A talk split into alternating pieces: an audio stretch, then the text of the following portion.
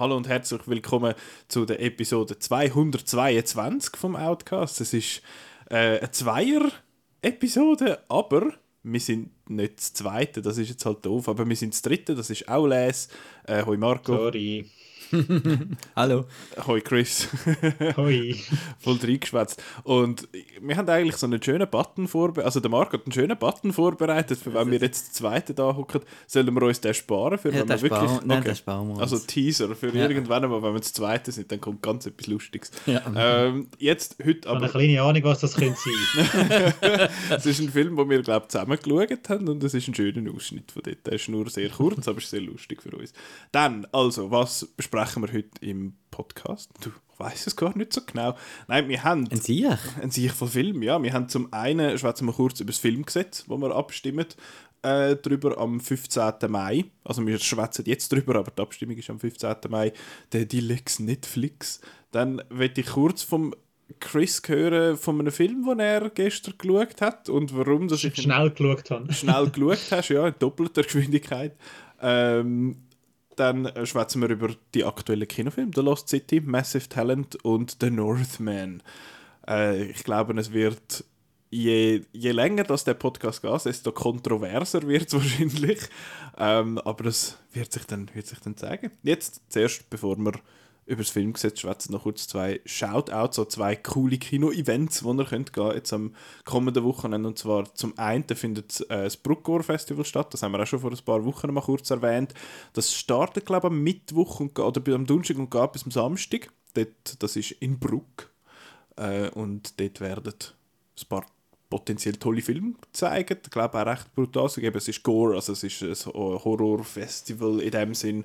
Und der, der, der Alex von CineSwiss, wo wir ja auch schon bei ihnen zu Gast sind, er ist dort, äh, so viel es mir ist, irgendwo im, im Team dabei. Äh, also ja, wenn ihr Bock habt auf, auf Horrorfilm, dann könnt ihr auf, auf Bruck fahren und dort einen Sieg voll Horrorfilm schauen. Apropos Horrorfilm, es läuft äh, passend zum Release wahrscheinlich von äh, The Northman letzte Woche, läuft jetzt der Freitag im äh, Arthouse Utto. In Zürich läuft dort The, The Witch. Oder da muss man jetzt The Witch sagen. Der Witch. The Witch. Ähm, ja, das ist auch von Robert Eggers, auch mit der Anya Taylor-Joy. Genau. Und- 22, 30. Genau, ist eh noch spät, aber ja, ist halt Spätvorstellung. Genau, das sind die zwei tollen Sachen, wo man, kann, wo man sich kann zu Gemüte führen kann, abgesehen von den restlichen Filmen, die laufen im Kino. Äh, und jetzt das Filmgesetz. Da, äh, das ist einer der Gründe, warum das wir den Chris dabei haben, weil er kennt sich mega aus mit dem und wir kennen uns irgendwie. Wir haben gesagt, ja, ist gut. Ähm, Nein, so einfach. Film, Film finde ich gut, stimme ich ja. Ja, genau. Filmgesetz, jawohl, ja. ähm, nein, Chris, erzähl doch mal bitte kurz, äh, um was es geht bei dem Filmgesetz und was, äh, was wir, ich glaube, wir dürfen das sagen, dass das äh, äh, unsere Stimmempfehlung quasi ist. Erzähl. Los. Also, also, also schlussendlich muss ja dann jeder selber abstimmen. Ja, natürlich. das für ihn Aber wir können etwas empfehlen. Oder nicht. Aber ähm, darum versuche ich das jetzt möglichst neutral wiederzugeben, um was es geht. Es geht eigentlich darum, dass äh, Fernsehsender, Schweizer Fernsehsender schon seit Jahren müssen eine Abgabe leisten als die Schweizer Filmförderung. Die ist 4%. Also ähm, das Schweizer Fernsehen, also SRF, auch die welschen Designer, ähm, dann die neuen 3 Plus, 4 Plus und auch der Teleclub, die tun äh, Schweizer Filmschaffer, äh, Filmschaffer tun die pro Jahr fördern mit der Abgabe von 4%. Darum sieht man dann zum Beispiel auch bei Filmen wie Die schwarze Spinne oder beim Platzspitzbaby ganz viele Logos von Fernsehsendern. Also das hat mit dem zu tun. Was jetzt bei dem Lex Netflix ist, wie das äh, der Spitznamen bekommen hat, das Filmgesetz, man möchte jetzt Streamingdienst gleich behandeln wie die Fernsehsender. Also dass man denen sagt, hey, Netflix, Disney Plus, Apple TV Plus, tun die bitte auch 4% von eurem Umsatz in Schweizer Filmschaffen investieren. Sie können das auf eine können das unterschiedliche Arten machen, wie das auch ähm, für die Fernsehsender gilt. Zum einen könnt ihr ähm, selber Stoff entwickeln. Also ihr könnt äh, eine Schweizer Serie machen und das wird dann halt einfach angerechnet, eben die, das Geld, das ihr für das ausgebt. Ihr könnt aber auch ähm, Schweizer Produktionen, die es schon gibt, sprich aus den 80er, zu 90er Jahren, äh, Sanetunchi, The Ring Thing, also wenn Netflix die Film bei sich ins Programm aufnimmt und für das müssen sie auch etwas zahlen natürlich, können, kann das auch angerechnet werden. Oder sie können äh, Co-Produktionen ähm, machen mit, äh, mit Schweizer Firmen. Also wenn jetzt Asco Delit äh, nächste ein Biopic macht über den Peach Weber zum Beispiel, sagt Netflix, hey komm, ich, äh, ähm, wir tun da Geld dazu, damit das eine richtig tolle Sache wird. Also es ist der Streamingdienst überlassen, äh, wie sie das gerne möchten, äh, handhaben, die, die Abgabe. Das ist der eine Punkt mit diesen 4%, dass man das soll, äh, reinvestieren in Schweizer Film schaffen. Ähm, der andere Punkt, wo äh, in dieser Vorlage ist, ist, dass äh, Streamingdienste 30% äh, von ihrem Content soll, äh, aus Europa kommen. Das ist ein Gesetz, das es in der EU schon gibt und die Schweiz übernimmt das jetzt halt einfach auch noch. Ähm, genau, also äh, bei den Fernsehsendern übrigens, also äh, Schweizer Fernsehen zum Beispiel, die haben eine Vorgabe, dass die 50% europäische Produktionen müssen zeigen Also die 30% die sind nicht vom gleichen Level wie äh, jetzt eben, äh, beim Schweizer Fernsehen. Das sind wirklich einfach nur die, die 30. Aber das gibt schon in der EU, das ist schon eingeführt, ähm, also in Deutschland, in Frankreich, in, in Italien. Und weil das halt in unseren Nachbarländern halt wirklich dass, weil es das schon gibt, ähm, ist die Quote eigentlich jetzt auf Netflix schon erreicht.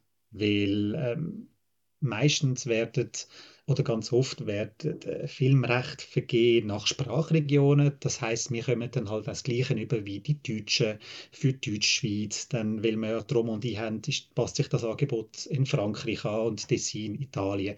Also eigentlich das, was wir auf Netflix schon haben, die, die, das, das deckt eigentlich schon die 30 Prozent ab. Man schreibt es jetzt einfach noch in ein Gesetz hinein. Ähm, die Gegner von der Vorlage sagen, äh, das sei eine absolute Katastrophe, dass man uns da vorschreiben tut, aber das mit diesen 30 Prozent, das ginge überhaupt nicht. Ähm, aber eben, das gibt es schon. Also es ist eh schon passiert, man schreibt es jetzt halt einfach noch ins Gesetz hinein. Das ist das Einzige, was jetzt da ähm, noch angepasst wird. Und ähm, ich finde das Argument eh ein komisch, weil wenn du keinen Schweizer Film oder keinen europäischen Film schaust, dann wird der Algorithmus dir das auch nie aufspülen. Also du wirst ja nicht plötzlich das Platzspitzbaby bei dir sehen, wenn du immer nur am Squid Game schauen bist oder am Stranger Things.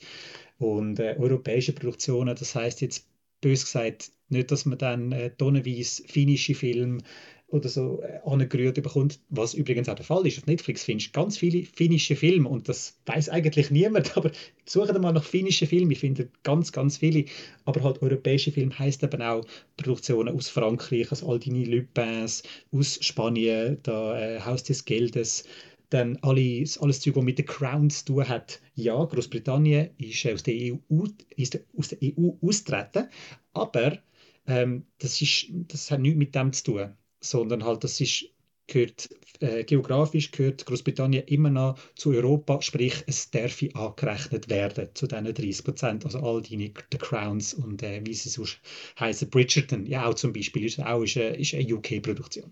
Also das ist auch erreicht.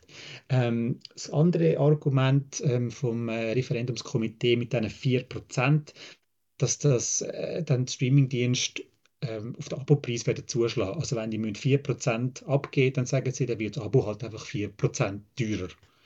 Ähm, ist einfach so, dass es in den Nachbarländern, wo schon so ähm, Investitionspflichten haben, sprich ähm, äh, Frankreich, wo 26% hat und Italien, wo 20% hat Investitionspflicht, dort sind die Abos nicht, Abokosten nicht aufgegangen. Also das ist halt einfach ähm, Angstmacherei es kann natürlich sein, also es ist immer so mit, äh, mit Gesetz. Man kann nicht in die Zukunft schauen, man weiß nicht, wie sich das entwickelt. Aber halt Stand jetzt ist in Italien, in Frankreich sind Abos nicht teurer geworden, weil man ähm, die Investitionspflicht eingeführt hat. Also sie werden ja einfach so teurer. richtig, richtig. Das Problem, das Problem ist eben Netflix, dass die ja... Ähm, Jetzt haben sie ja gerade eine ganz schlechte Woche gehabt. Richtig, also der Stockpreis ist recht zusammengeht, weil sie halt äh, zum ersten Mal in ihrer Geschichte äh, Subscribers verloren haben. Und das ist halt einfach der momentane Markt. Es gibt immer mehr Streamingdienste, Disney Plus, Apple TV und wie sie alle heißen. Und halt das Fiese ist halt, die Filmstudios, die früher ihre Filme auf Netflix hatten, also nennen wir das Beispiel Disney. Du hast früher können auf Netflix Star Wars schauen und die Marvel-Filme schauen. Das ist jetzt nicht mehr möglich, weil Disney hat gesagt, hey, wir möchten einen eigenen Streamingdienst aufziehen, wir möchten gerne unsere Produktionen, die wir haben, die uns gehören, die soll es nur bei uns geben. Und sozusagen am Konsument sagen, schau, könnt dein Abo bei Netflix, komm zu Disney Plus, weil bei Disney Plus, wir haben Star Wars, wir haben Marvel, wir haben die alten Disney-Filme, wir haben äh, die Trickfilme, die du früher auf Super RTL geschaut hast. Also es ist halt einfach, momentan verändert sich der Markt halt einfach und Netflix ist halt, äh, ja, die müssen sich jetzt etwas einfallen lassen, die hauen ein, ähm, Produktion nach dem anderen raus, weil sie das Zeug selber produzieren, damit das äh, halt eben auch nur reingehört, damit sie eben Bridgerton und Stranger Things nur bei sich haben, um ein Argument zu haben, damit dann eben das Abo löst. Und so der Hintergedanke eben von dem, von dem Filmgesetz ist halt eben, dass dann Netflix so sagt, hey komm, wir machen jetzt auch mal eine Schweizer Serie, wo dann eben auch die Schweizer geil findet und sagen, hey, die Schweizer Serie ist so geil, aber es gibt sie halt nur auf Netflix. Ich brauche das Netflix-Abo, um das äh, zu können schauen. Jetzt, äh, äh, wir reden viel von, von Netflix mhm. und da sehe ich auch, dass die 30% Europa-Inhalt kein Problem sind eigentlich, eben weil die schon da sind. Aber wie sieht das denn aus mit jemandem wie Apple Plus oder so, wo ja eigentlich überhaupt fast kein europäischen Content hat. Sie haben ja fast kein Content, period. Also, also nicht kein. das sind natürlich Prozent weniger, ja. aber äh, trotzdem. Mhm. Oder auch bei Genau, einfach bei den kleineren Diensten. Ja, also ähm, es ist ja so, dass ähm, eben zum einen können sie ähm, ah shit ähm, jetzt beim Fall von Disney Plus, ich weiß jetzt nicht, wie es bei Apple ist, aber bei Disney Plus, die haben jetzt in der letzten Zeit recht viele deutsche Produktionen. Die haben, glaube ich, irgendeinen Deal mit Konstantin-Film und so. Also all da die wilden Kerle-Filme findest du momentan yeah. jetzt auch auf Disney. Ähm, halt einfach wegen, wegen, der, wegen dieser Vorgabe. Wie es jetzt mit Apple and the donuts and the, the whole kit and caboodle. das ist das Problem, das eigentlich Apple müsse lösen weil das ist ja nicht einfach nur, man wird in der Schweiz bestimmt, sondern es ist ein europäisches Gesetz und äh, da muss sich jetzt Apple etwas einfallen lassen. Es ist ja nicht so, als hätte Apple kein Geld. genau. Ähm, was soll ich jetzt noch fragen? Also was mir jetzt, äh, seit du schwätzt, ist jetzt im, im Kopf geblieben ist, ist, wer spielt den Peach Weber im Peach Weber Biopic? Joel Bassmann ist Peach Weber. Äh, äh, Joel Bassmann natürlich. Äh, nein, ich finde es eine sehr äh, spannende Diskussion jetzt zu dem, zu dem also spannend. Ich finde, der, der Diskurs auf, auf Twitter und so ist eine Katastrophe. Also es ist einfach, wie fängt jede Abstimmung, ist einfach eine Schlammschlacht, wo... Ja, vor allem die ist ja. extra mühsam, weil alle haben das Gefühl, sie können mitreden. Wir alle, oder fast alle, haben ein Streaming-Abo. Und wenn dann versucht wird, eben zu sagen, hey, hey dieses Netflix-Abo wird im Fall teurer, wenn man da Ja sagen, dann verstehe ich dann schon, dass dann ein paar auf den Tisch hauen und sagen, nicht mit mir und, äh, und dann auch vielleicht aufs Wut auf den Schweizer Film, äh, die hat doch seit äh, 20 Jahren nicht mehr Gescheites produziert, das muss man nicht noch unterstützen und so, das, das, das verstehe ich. Äh, kann ich zu einem gewissen Grad schon auch verstehen, aber es wird halt immer wieder vergessen, dass das auch eine Chance ist für, äh, für den Schweizer Film. Mhm. Weil momentan ist es halt limitiert auf das Schweizer Fernsehen und haben halt äh, äh, 3 Plus und 4 Plus und so und halt mit, ähm, wenn man halt etwas auf, auf Netflix hat, äh, oder wenn Netflix äh, bereit ist, um etwas in Schweizer Film zu investieren, das kommt ja dann auch den Firmen zu gut, die in der Schweiz Film produzieren. Es ist also auch, das sind eben all die, das sind all die KMUs, wo eben der, der Tischler und alles und äh, die Tonstange heben und so. Also das ist, das ist durchaus eine Chance und vor allem, dass, dass der Netflix auch ein bisschen mutige Stoff tut fördern als halt einfach immer nur, ähm, jetzt mal bös gesagt, Sonntagabendsprogramm vom, äh, vom SRF 1. Ja, es ist auch so ein bisschen die Problematik von der Schweizer vom, vom Film produzieren oder vom Kunstmachen allgemein in der Schweiz ist, dass äh, es ist zwar hure viel Geld um, aber es ist sehr ein, äh, ja, wir sind sehr ein, ein zurückhaltendes, konservatives Land, wo, wo immer alles muss man alles 200 Mal muss analysieren, ob man auch wirklich etwas macht. Und wenn man dann weiß, ja, es funktioniert, dann warten wir nochmal fünf Jahre und schaut, ob es bei allen anderen funktioniert. Und dann sind unsere Lohnniveaus halt extrem hoch, das heißt, du kannst, du musst viel Geld in die Hand nehmen, um einen Film in dem Sinn, zum auch einen kleinen Film produzieren und dann passiert halt dann auch so etwas wie bei «Die schwarze Spinne», dass dann halt in Bulgarien gedreht wird, oder ist es in Ungarn, ich bin nicht mehr sicher. Aber äh, ja, das ist, das ist so ein bisschen der, ist so ein bisschen der Clinch und dann verstehe ich auf eine Art ja das Risikomanagement von einem von einem SRF ja schon. Und das SRF ist ja sowieso ständig unter Beschuss von allen Seiten. Und wenn sie dann dort irgendwie, keine Ahnung, irgendeinen Kunstfilm oder irgendeinen äh, blutigen Horrorfilm würden finanzieren, wo dann die, die, die, die, die sowieso schon gegen das SRF schiessen, quasi dann finden, ja, aber schau mal, die, die machen da so Gewaltsverherrlichung und so, jetzt als Beispiel, dann äh, mhm. verstehe ich das schon. Ich finde es einfach extrem schade, weil, ja, wenn alles, wenn alles dann so äh, zu einem Einheitsbrei wird, mhm. dann wird es einfach Quatsch. Und man sieht ja, wir haben ja gute Talent in der Schweiz, die können einfach alle ins Ausland arbeiten. Also ich meine, äh, Luna Wettler, wo wir ja relativ früh gefunden haben, hey, die, die kann etwas und so, die war ja 0, nichts in Deutschland gewesen. Äh, Ella Rumpf jetzt so ein bisschen Solo vorbei, die Crew in dem Sinne, Ella Rumpf ist auch international, eben da in Frankreich mit der Julia Ducournau, wo sie geschafft hat, im Moment zu sehen auf HBO Max in Tokyo Vice mit dem äh, äh, Ken Watanabe, also das äh, recht dickes Ding. Dann Lisa Brühlmann, wo ja ist sie nominiert für einen Emmy sogar für Killing mhm, Eve. Ja. Äh, also alle so international unterwegs, weil es einfach bei uns nichts zu holen gibt. Und ich habe das Gefühl, dass, die, dass das Filmgesetz wird jetzt das nicht von heute auf morgen ändern. Wir werden jetzt nicht plötzlich äh, florierendes Filmgeschäft haben in der Schweiz, aber es ist ein, ein erster Schritt und es ist ein, ein Teil für die Finanzierung von, von diesen Filmen. Also das ist meine, meine Ansicht jetzt zu dem, zu dem Thema. Ja, es ist, es ist vor allem ein Marktzugang. Also Netflix jetzt momentan nicht äh, für nötig groß ähm, Schweizer Produktion ins Programm aufzunehmen. Sie haben jetzt zwar letzte Neumatt aufgenommen, ja, kann okay. man machen und so, aber halt äh, das Problem ist halt, dass Netflix momentan nur in der Schweiz äh, Geld macht, aber halt das Geld nicht ausgeht, weil sie halt nicht mühen. Sie sagen halt, aber gut, wir geben uns das Geld Deutschland mhm. aus, weil dort müssen wir und Schweizer müssen wir nicht fördern, ist nicht nötig. Und das versucht man jetzt halt auch zu korrigieren. Ich finde es übrigens lustig, äh, die, die gegen äh, äh, gegen das Ding schiessen. Ähm, unter anderem der, der, der NZZ.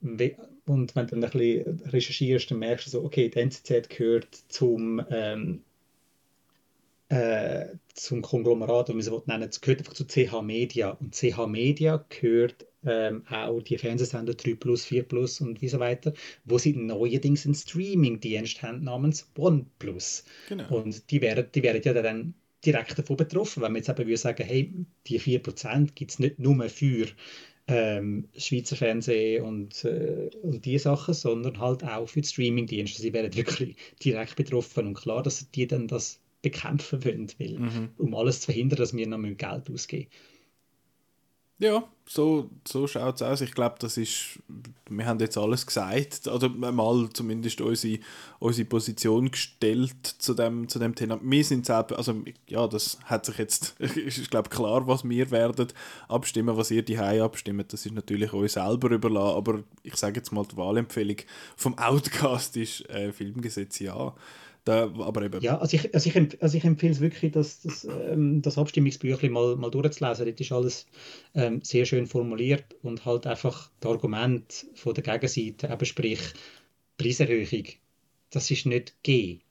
Und das mit den 30 Prozent, das ist bei den meisten Streamingdiensten eh schon erreicht. Also es ist halt einfach wieder ähm, Angstmache. Versuchen mit Angst machen, eben mehr Geld und äh, da wird eingegriffen dem Konsument seine Entscheidung, die er nicht mitbekommt, äh, wegen dem Algorithmus, dass schlussendlich Schweizer Filme dann auch auf dem Netflix sind. Also das ist so. Ja. Also ich meine, du musst ja mal Top 5 von Netflix anschauen. Dann, äh, ja.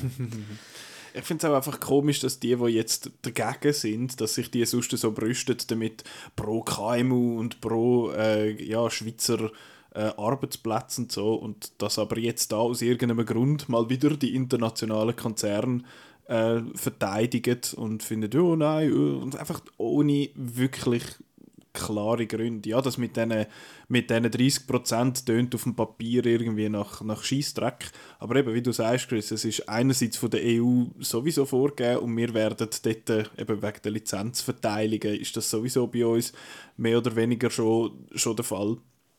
Und eben, mhm. es merkt es merkt eh niemand, wenn das, wenn das jemand passiert. Es hat es ja niemand gemerkt jetzt in den letzten Jahren, wo das offenbar äh, oder offensichtlich äh, passiert ist. Aber ja, wenn man dann mehr Sachen bekommt, ich meine, Dark zum Beispiel ist ja auch ein, ein riesen Hit auf Netflix und das ist eine, eine deutsche Produktion, ist auf Deutsch und das, das, wenn das Zeug, wenn so Filme eben auch auf, auf Netflix kommen, wenn Schweizer Filme auf Netflix zum Beispiel gezeigt werden äh, oder verfügbar sind, dann hat das wirklich einen, einen, einen Einfluss darauf, dass die Filme überhaupt wahrgenommen werden. Also meine Schwester, die jetzt nicht super viel im Kino ist oder so, hat letztens gefunden, du hast du da den Wolkenbruch gesehen, weil sie den auf Netflix gesehen hat und dann findet sie, ja, der Film ist mega lesend so. und das ist, das ist jetzt etwas, wo du, wo du mit diesen Schweizer Filmen dann erreichst, wo du vielleicht sonst eben nicht erreichst.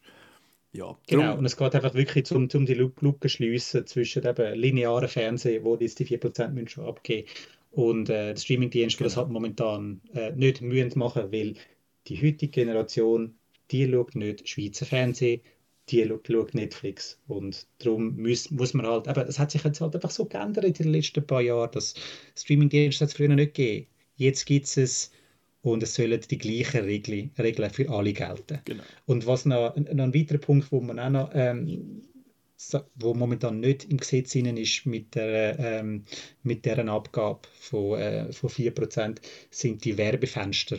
Also man kennt es von RTL und von Pro7 und so heißt, dass die auf die Schweiz zugeschnittene Werbeblöcke haben, mhm. die du in Deutschland nicht siehst, sondern wirklich einfach für das Schweizer Publikum gemacht sind die sind momentan auch nicht ähm, betroffen von diesen 4%. Die würde man jetzt auch reinnehmen. Darum wirst du wahrscheinlich auch momentan auf RTL und Pro7 in den Schweizer Werbefenster viel «Nein, nein, stimmt ja, stimmt nein». äh, ja nicht annehmen, weil die werden dann auch plötzlich betroffen. Die müssen auch eine ein, ein Abgabe leisten. Ähm, Dort haben wir ja. wieder Goldbach, wo da in, äh, heisst jetzt Goldbach, Goldbach Medien, mhm. glaube die, wo die Werbung genau. verwaltet, wo eine von der höchsten dort äh, im, äh, in dem Betrieb ist Nathalie Rickli von der SVP, wo auch immer wieder so ein bisschen gegen, gegen alles schießt, wo, wo nicht mit dem zu tun hat. Aber ja, mhm. genau. Es ist, es, ist, es ist auch ein, ein leichtes Ziel, oder, für die ähm, für die vom, vom Referendumskomitee, weil das Bild vom Schweizer Filmschaffenden ist halt so, ja, ja, das ist so ein Produzent, der äh, zu Locarno geht, Güppli saufen und einfach nur äh, uns Geld kostet. Oder ein ZHDK-Abgänger halt und der Kunst und das ist sowieso nichts wert. Äh, genau, genau. Also es sind einfache Ziele, aber halt eben, wie du, Nicola, vorher schon richtig gesagt hast, eben, das sind äh, eine Filmproduktion, du kannst eine Filmproduktion nicht mit Produzenten stemmen. Der Produzent, wenn nur ein Produzent ist, der macht du bist kein Filmmann, du brauchst halt eben all die KMUs, die mhm. ähm, Sets bauen und äh, Ton äh, verantwortlich sind, dann das Ganze äh, in der Postproduktion, damit das gut tönt und dann auch aussieht mit Farbkorrektur und so. Das sind alles kleine Buden, die von dem Gesetz sehr würden profitieren und schlussendlich dann auch Steuern werden zahlen von dem Geld, wo sie, äh, wo sie verdienen. Momentan fließt alles Geld, das Netflix investiert, ins Ausland ab mit dem Gesetz bleibt das Geld in der Schweiz, wird in der Schweiz ausgegeben und kommt schlussendlich der Allgemeinheit wieder zugute. Genau. Und ich glaube, das ist jetzt ein guter, ein guter Schlusspunkt, außer jemand hat noch, äh, noch einen anderen Abschlusspunkt zu dem Thema. Nicht ich nehme jetzt an, der Chris hat jetzt auch die den Kopf geschüttelt, ich sehe ihn nicht. Aber äh, ja, ähm, das ist, das ist euer, jetzt haben wir doch, eigentlich habe ich ursprünglich in unserem äh, Outcast-Gruppenchat geschrieben, wegen, wenn wir das nur schnell anschneiden, jetzt haben wir doch 20 Minuten darüber geschwätzt. Ähm, ich ja, habe blöderweise den Fehler gemacht, dass ich das Abstimmungsbüchlein jetzt vorher noch schnell durchgelesen habe. Ah, voilà. Nein, aber äh, danke, Chris. Das ist nie gut, wenn man sich informiert über das, was man abstimmt. Ja, genau, das ist ein Scheiß. Ja, Katastrophe. Einfach das abstimmen, was einem die anderen sagen. Genau. Nein, danke vielmals, Chris, für deine, für deine ausführliche äh, Erklärung bitte, zu, dem, bitte. zu dem Thema. Und jetzt. Einfach so, einfach noch, einfach noch, einfach noch schnell abschließt. Also noch ein letzter Gedanke, ähm, zum einfach wollen fair bleiben. Es hat in dem Abstimmungsbüchlein eine Grafik drin von ähm, angemalten Ländern, wo so eine, so eine Abgabe schon haben. Mhm. Also die ist mit, äh, wo mit der Schweiz dann die 4% und so. Und die ist halt einfach falsch. Das sind ein paar Länder zu viel ausgemalt. Also es sieht recht blau aus, aber es sind ähm, eigentlich nur Deutschland, Frankreich und ähm, Italien, die so eine Abgabe kennen. Und da hat das, äh, das Referendumskomitee hat das jetzt auch beim, ähm, beim Bundesgericht platziert und so, dass das äh, eine Irreführung ist ähm, vom, vom Abstimmenden. Aber ähm, wie gesagt, die Argumente, die verheben aus ohne die, die falsche Grafik. Genau. Gut. Jetzt, apropos Grafik. Gut, äh, nein, du musst jetzt weiter schwätzen. Grafiken, Statistiken Oh, und so. Ich glaube nämlich ja, dass äh, eine Statistik dazu geführt hat, dass du, Chris, den Film Satan Tango geschaut hast. äh, Lustigerweise nicht. Was? Lustigerweise nicht. Also doch, äh, ja, stell dir vor, stell dir vor. es ist eine Liste. Ähm. Die Liste führt am Schluss zu einer Statistik. Also ich habe den auch auf meiner Watchlist. Und zwar ist der, glaube ich, bei Mark Cousins vorgekommen. Kann das sein? Sehr gut möglich. Und sehr der gut möglich. hat irgendwie noch interessant ausgesehen. Aber du hast, du hast Chris natürlich Aber ich habe noch äh, nie zugeschlagen. A Thousand and One Movies Before You Die, oder? Ja, das ist eine Liste, wo ich momentan am arbeiten bin, aber die Geschichte fängt eigentlich schon viel früher an. Es ist seit gefühlt zehn Jahren ein Running Gag zwischen mir und dem Simon. Simon und mir, sorry. Das, ähm, ja, also um was geht es? Es geht um den Film Satan Tango aus dem Jahr 1994 vom ungarischen Regisseur Belatar. Und das ist einer der längsten Filme, die es gibt. Laufzeit 432 Minuten, umgerechnet 7 Stunden und 12 Minuten. Und dann ist es halt wirklich so ein Running Gag zwischen dem Simon und mir, so, ja, komm, wir ziehen uns noch schnell Satan-Tango rein und so, so oh ja, Satan-Tango wäre jetzt noch geil oder so, weißt du, so um 2 am Morgen oder so, was schauen wir jetzt noch? Ja, Satan-Tango wäre jetzt noch geil, oder? Und wir haben da wirklich jahrelang einfach so Jokes gemacht und jetzt, gestern haben wir gesagt, komm, jetzt machen wir ab, jetzt 10 Uhr Morgen beim Simon die Wir ziehen uns das Ding jetzt einfach rein. Wir haben genug lang Witz darüber gemacht. Jetzt, jetzt ist er fällig. Jetzt ist er fällig. Ich finde das noch krass, dass wenn man einen Film, dass ein Film, wenn, wenn der Film so lang ist, dass man ihn selbst in doppelter Geschwindigkeit würde schauen, wäre er noch länger als Lawrence of Arabia, wo nächste Woche ein Thema wird. Äh, das ist schon, schon lang. Ähm, aber ich will noch schnell hören, ha, hat sich's gelohnt? Haben sich die äh, 7 Stunden und 12 Minuten investieren gelohnt? Äh, der Film kann kürzer sein. Ach, ja, stell dir vor, stell dir vor, also es ist halt sehr lange Einstellungen. Ich glaube, schlussendlich hat der Bellatar zugegeben, dass es nur 150 Einstellungen gibt im ganzen Film. Und das ist halt schon recht wenig. also jede Einstellung Äh, geht etwa 3 Minuten. Gefühlt, ja. Jesus Christ. Und äh, ja, es passiert einmal nicht viel und so. Und äh, wir haben das. Er fängt, er fängt recht cool an. Also es geht. Äh, spielt irgend so in einem ungarischen Dörfli, wo so fernab von allem ist. Und ähm, dann haben drei von so einer Kommune vor, das zusammengelegte Geld von, dem, von der ganzen Kommune einfach zu klauen und irgendwo ein neues Leben anzufangen. Und dann hast du das Gefühl, okay, das geht jetzt so ein bisschen ähm, Gangsterfilm und so, jeder haut einen anderen übers Ohr und so. Aber es geht dann mehr so darum, eben wie es äh, so das Ende vom Kommunismus, also halt eben, ähm, es, es wird dann nicht mehr für die Gemeinschaft geschaut, sondern jeder versucht dann allein und äh, das Individuum versucht sich dann allein zu durchzuschlagen, bis dann halt einfach diesen Dorfbewohnern schlussendlich immer schlechter geht. Da gibt es noch einen, einen, äh, einen schlimmen Schicksalsschlag, etwa nach der Hälfte, also der, der Inzident, wo eigentlich dann, wo sagst, oh, jetzt geht es wirklich los und so, der passiert erst nach vier Stunden. ähm, und äh, ja, da gibt es noch so eine Figur, wo so zum einen kannst du als Satan interpretieren, zum anderen aber auch als Heilsbringer, wo du aber nicht schon genau weißt. Du kannst recht viel in den Film interpretieren, du hast auch sehr viel Zeit zum Interpretieren während dem Mhm. Film, weil es gibt ganz viele Szenen, wo es äh, eine halbe Stunde lang am Tanzen sind und äh, Musik und oder einfach am nur Der Marco hat gerade aufgeschaut. Hui, hallo? Hallo? Lokalkolorit. Äh, bis zum Kotzen. Oh, cool. Aber ja, ähm, ist keine leichte Kost, das nicht. Aber ich, ich, ich bereue jetzt die sieben Stunden nicht. Gar nicht. Es ist, es Und- ist ein guter Film, so, so himmelhoch jauchzend. Also, äh, one of the best movies ever, würde ich ihn jetzt nicht titulieren. Für Und- das ist er wirklich einfach zu lang. Aber er ist interessant und spannend, halt einfach mal zum, zum so etwas durchstehen und vor allem dann eben auch zu interpretieren. Und wie haben das Also durchgestanden? Also haben ihr viel äh, geschwätzt und, und so? Oder haben ihr wirklich probiert, jetzt, jetzt schauen wir den richtig? Wir haben, wir haben wirklich versucht, wir schauen jetzt den richtig. Und dann zwischendurch hat halt dumme Spruch, dummer Spruch müssen fallen lassen, weil es ist immer so, wenn du das zweite einen Film schaust, wenn du nicht gerade im Kino bist natürlich.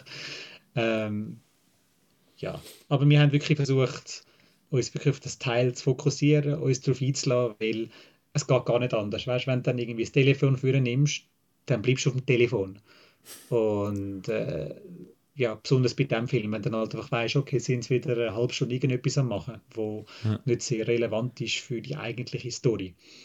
Darum äh, haben wir wirklich äh, das Telefon weggelassen. Wir haben äh, einfach WC-Pausen haben wir gemacht und äh, das Mittagessen haben wir auch mal noch. Aber alles während dem Film. Wir haben dann so gewusst, so, okay, jetzt ist einfach zwei Minuten lang Establishment-Shot, wo nichts passiert. Jesus Christ. Fuck off. Fuck off. Ja, komm, das ist am, ich- am, am, am Peter Jackson seine, seine Inspiration gesehen. Genau, er hat genau. auch immer auf jeder Einstellung etwa vier Sekunden zu viel. Und da jetzt haben sie Genau. ein paar zwei Minuten. ja. zu viel. Also ich sag's, Genau. jetzt, ich Dann sag's mal so, Dann hast du immer gewusst, immer gewusst dann hast du können dein Brötchen streichen. Also also sobald ihr den Satan-Tango im Nicolas Ketchup bringt, dann brechen wir ab. dann ist es vorbei. Äh, das ist auch einer von den Jokes, die wir gebracht haben. Also Ja, ja. wirklich so, ja, ja, morgen im Podcast lässt du dann Satan-Tango vor, oder? ich schaue dann den irgendwie über zwei Monate so immer mal wieder eine halbe Stunde Tanzszenen und dann genau, dann kann man noch Serie schauen. Würde, würde, sich, würde, sich, würde sich anbieten, weil es, es basiert auf einem Buch und das Buch ist in zwölf Kapitel unterteilt und auch der Film ist in zwölf Kapitel unterteilt. Also es würde sich eigentlich noch es würde sich eigentlich noch anbieten, aber ich habe das Gefühl, es klingt jetzt furchtbar duschig, aber die wahre Kraft von dem Ding, die entfaltet sich natürlich nur, wenn die sieben Stunden, zwölf Minuten anhockst. Also du meinst, wenn der Marco hat gerade einen schönen Einspieler gemacht. Ähm, also du, du meinst jetzt, wenn der jetzt auf Netflix wäre, als zwölfteilige Serie Mit die am Stück bingen. und dann bingst man die einfach und dann ist das quasi, dann ist das viel, wäre das zugänglicher, als wenn man sagt, das ist ein 7-Stunden-Film. Ja, weil vor allem du hast, äh, ja, nein, ich sage genau das anders, ich sage genau andersrum. Du musst ihn am Stück schauen. Eben, du musst es bingen. Also die, wenn Du musst es zwölf, bingen, ja. zwölf Folgen einfach durchbingst an einem Tag. Quasi. Genau. Also ja, du Ein kannst es- Abspann genau. dazwischen. genau. Du, kannst, du kannst es psychologisch äh, dir so einfacher machen, ja. Genau. Das, äh, das geht schon. Aber- Weil eben, es gibt, wir, wir bingen ja Sachen Hinterski und Fürschi, wieso auch nicht den bingen, oder? Ich nicht. Ich sage bin nur, wenn, wenn du, ich will sagen, wenn du den Film nur kapitelweise, also immer nur jeden Abend ein Kapitel schaust, wirst du es schwer haben, wieder zurückzugehen, weil es hat Kapitel, die einfach nur mühsam sind. Okay. Und darum einfach die Sachen durchstehen, es wird dann schon wieder interessant. Außer die mit dem Tanzen, auf die bin ich jetzt schon gespannt. Der Marco schaut einfach zwölfmal die. ähm, Genau. Aber damit jetzt der Podcast nicht äh, sieben Stunden, zwölf Minuten lang wird, müssen wir, glaube ich, mal zu, zu unseren Themen kommen. Und zwar geht es jetzt da um die Kinowoche. Kinowoche. Hast du überhaupt noch etwas anderes gesehen? Ich nehme es an, oder? Nein. Kinowoche. Ki Kinowoche. Was haben wir denn sonst noch gesehen im Kino? Nichts? Ich habe nichts gesehen. Ich habe, noch, ich habe tatsächlich noch etwas gesehen. Ja, wir haben tatsächlich noch ein paar Sachen gesehen. haben wir alle drei, alle drei Filme gesehen? Ja, aber der vierte hat, glaube ich, niemand gesehen. Oder Nein. der Chris vielleicht. Chris, hast du den Electric Life of Louis Wayne gesehen? Mhm, habe ich gesehen. am Wow. letztjährigen Zürich Filmfestival. Das ist jetzt einer, der einfach, wo einfach. Nicht der Bingo! Das ist jetzt einfach einer, der die Marketingabteilung ein versagt hat. Ähm, ich bin ja sonst nicht so, ich sage ja so schon, ja, ich gehe alles schauen und so, aber einfach irgendwie... Äh, Der Film hat mich gruselt. ich habe keine Lust gehabt, zum irgendwie den so zu schauen. Big Eyes einfach noch blöder. Ja. Also Chris, Ich. Big Eyes nicht gesehen, von dem her kann ich nicht äh, sagen. Ah. Ich will mich jetzt aber nicht groß anmaßen, ein halbes Jahr nachdem ich den Film gesehen habe, jetzt über, jetzt über den groß. Musst du auch nicht. Kannst du sagen, hast du ihn gut gefunden oder nicht? Ja, ist herzig. Ist herzig. Ist herzig. Gut. Ist herzig auch ohne Büsis. Aber wenn man Büsis würde wegnehmen, ist auch dann herzig. Gut, noted. Dann... Es geht um einen Maler, der Büsis malt. Also, Ah. Und der wird von Benedict Cumberbatch gespielt und Claire Foy macht auch noch mit. Das ist gut gespielt, das ist schön inszeniert. So gewisse Szenen sehen aus wie gemalt. Also es ist, äh, es ist nicht schlimm. print, pr print that on the poster. es ist Es nicht ist schlimm. nicht schlimm. Outnow.ch. Es ist nicht schlimm. ähm, und ich glaube, ich glaub, Vortex hat niemand geschaut, oder? Nein. Doch. Oh, Oh. du- eben, du hast voll Bingo. Das ist der Gaspar Noé-Film. und seit ich, ich habe ja, glaube einen Gaspar Noé-Film gesehen, äh, sehr spät. Dort am NIF ist das, äh, wie hat der geheißen? Climax. Climax. Und Soll ich, ich habe Beleuchtung dazu machen? ich habe das, Ah nein, ja, das ich habe das ganz, ganz einen grusigen, furchtbaren Gacki-Film. Ui. Licht ein- und ausschalten. Ja, ja. ah, das war ein Pain in the Ass, gewesen, der Film. Und nachher ist das Q&A gekommen mit ihm und ich habe kein Französisch verstanden, also bin ich gegangen. ähm, äh, ja, nein, aber ich glaube, Vortex müssen wir nicht gross besprechen. Oder ist der Das ist aber ein ruhiger, eine Alzheimer-Thematik und ganz ein sanfter Film vom Gaspar Noé, habe ich gelesen. Ist das so? Ich kann es nicht besser sagen. Ja, ich kann das nicht besser Das glaube ich sagen. nicht. Es ist wirklich äh, lügt mich ein an. sehr feiner Film. Halt, halt, halt, halt auch neue, neue, neue Style halt. Das geht dann halt einfach wirklich dann auch ein bisschen in Wahnsinn, in Wahnsinn. Und der ganze Film, also der, grosse, der grösste Teil vom Film ist im Splitscreen-Modus erzählt. Also du siehst ihn, den Ehemann, und du siehst die Frau äh, immer separat. Und wie dann halt einfach sie, wo Alzheimer hat, immer mehr ähm, ja, verloren wirkt und er versucht alles zusammenzuheben. Also es ist, es ist, es ist sehr tragisch, erinnert an Amour und natürlich an The Father mit dem Anthony Hopkins. Ähm, it's heartbreaking, good movie. Aber halt auch eine, wie beim no immer wie beim Noe, es ist etwas zum Aushalten. Weil es ist dann wirklich, du weißt eigentlich, wohin das geht. My favorite es ist kind halt of einfach, movie. es ist, Dann passt er eigentlich zu allen anderen. Filmen, die gestartet sind diese Woche. Ja, der, die, die drei Filme, die wir jetzt besprechen, der Marco hat nicht so eine tolle Kinowoche gehabt, sage ich einmal. Positivity. Yeah. Du hast mir, Nicola, du hast mir dann irgendwann mal noch geschrieben und so, dass der Marco irgendwie nach einem Trailer im Kino gesagt hat, sei nicht mehr für ihn. Ja, es war irgendwie, gewesen, glaub, wo, wir- wo wir den Northman sind schauen, ist der Elvis-Trailer gelaufen. Und äh, wo der fertig ist, ist der Marco zu mir rübergelesen und hat gefunden, ich glaube, ich schaue nicht mehr gerne Filme. oh no. Ja, Oh, Marco. Und nachher ist der Northman gekommen und dann ist es noch viel schlimmer Ja. geworden für den armen Marco. Aber ich glaube, wir fangen jetzt mit dem an, wo, wo wir, wo wir glaube alle nicht super Fans sind, aber es ist so, meh, äh, the, the Lost City. The Lost City of D. The Lost City of D, genau. The Lost Äh, City heisst er nur, glaube ich. Ja, also, also, er heißt glaube ich irgendwo schon Lost City of D. Ich habe nämlich das mal noch immer gelesen, das heißt ja auch im Film, heißt ja das Buch so. Marco, du bist ja ein großer Fan, willst du erzählen, um was es geht? Es geht um ein Remake von Romancing the Stone. Fast. Einfach äh, meines äh, Saxophone-Score und äh, meines The Charm. Äh, es ist einfach so, Sandra Bullock ist so eine Romance-Novelist, die so schnulzige äh, Geschichten schreibt über Dschungelabenteuer, die aber immer historisch noch gut recherchiert sind, weil sie ist irgendwie noch irgendein Doktortitel oder was. Und sie hat schon nur die Idee, ein Covermodel, also wo bei dem berühmt ist, weil, man, weil es irgendwie auf all diesen Büchern auf dem Cover ist. Es ist so, gibt's, gibt's das? I don't Ähm, think so. ist das irgendwie, wenn, wenn man jetzt gesagt hat, er hat noch irgendwie einen, einen Insta-Kanal oder sonst noch irgendetwas, aber nein, der ist das Covermodel von diesen Büchern, äh, gespielt von Channing Tatum. Und ähm, dann wird äh, sie wird entführt vom bösen Daniel Radcliffe und dann äh, findet äh, der, der, der Channing Tatum seine Figur, ich gehe jetzt sie retten mit Hilfe von einem Äh, Spoiler und äh, ja. das habe ich nicht gewusst, ob das ein Spoiler ist oder nicht. Ich habe es nicht gewusst. Ich habe es auch nicht gewusst und ich, ich, er ist auch nie jetzt auf den Poster Okay. und so drauf. Also es ist, äh, ich sage jetzt mal, es ist jemand, wo, wo bekannt ist, wo da dabei ist. Ein Star. Ein Star, genau. Und wo ja die, wo dann die, die, die, also zum ersten Mal hört man die Stimme am Telefon und ich bin so, ha, Ja. der, so gut. Genau. Ähm, genau. Und äh, dann. Einen Aber, Trailer? Ich schaue keinen Trailer. hä? nein. Auf jeden Fall. Vorteil, Vorteil der Nicht-Trailer Genau. schauen. Auf jeden Fall ist der dann mal weg und dann sind einfach noch Sandra Bullock und der Channing Tatum, die sich durch den Urwald müssen, äh, kämpfen. Genau. Und ja, und dann sollte das lustig sein. genau. Ich glaube, wir sind, wir sind alle etwa ähnlich begeistert, glaub, von dem Film. Chris, hast du den gesehen? Yes. Du hast den nicht gelockt auf Letterboxd. What the fuck? I didn't. What the fuck is this? Ja, aber auf Outnow. ja, da- das ist eigentlich ja der Haupt. Das ist ja der Wichtige.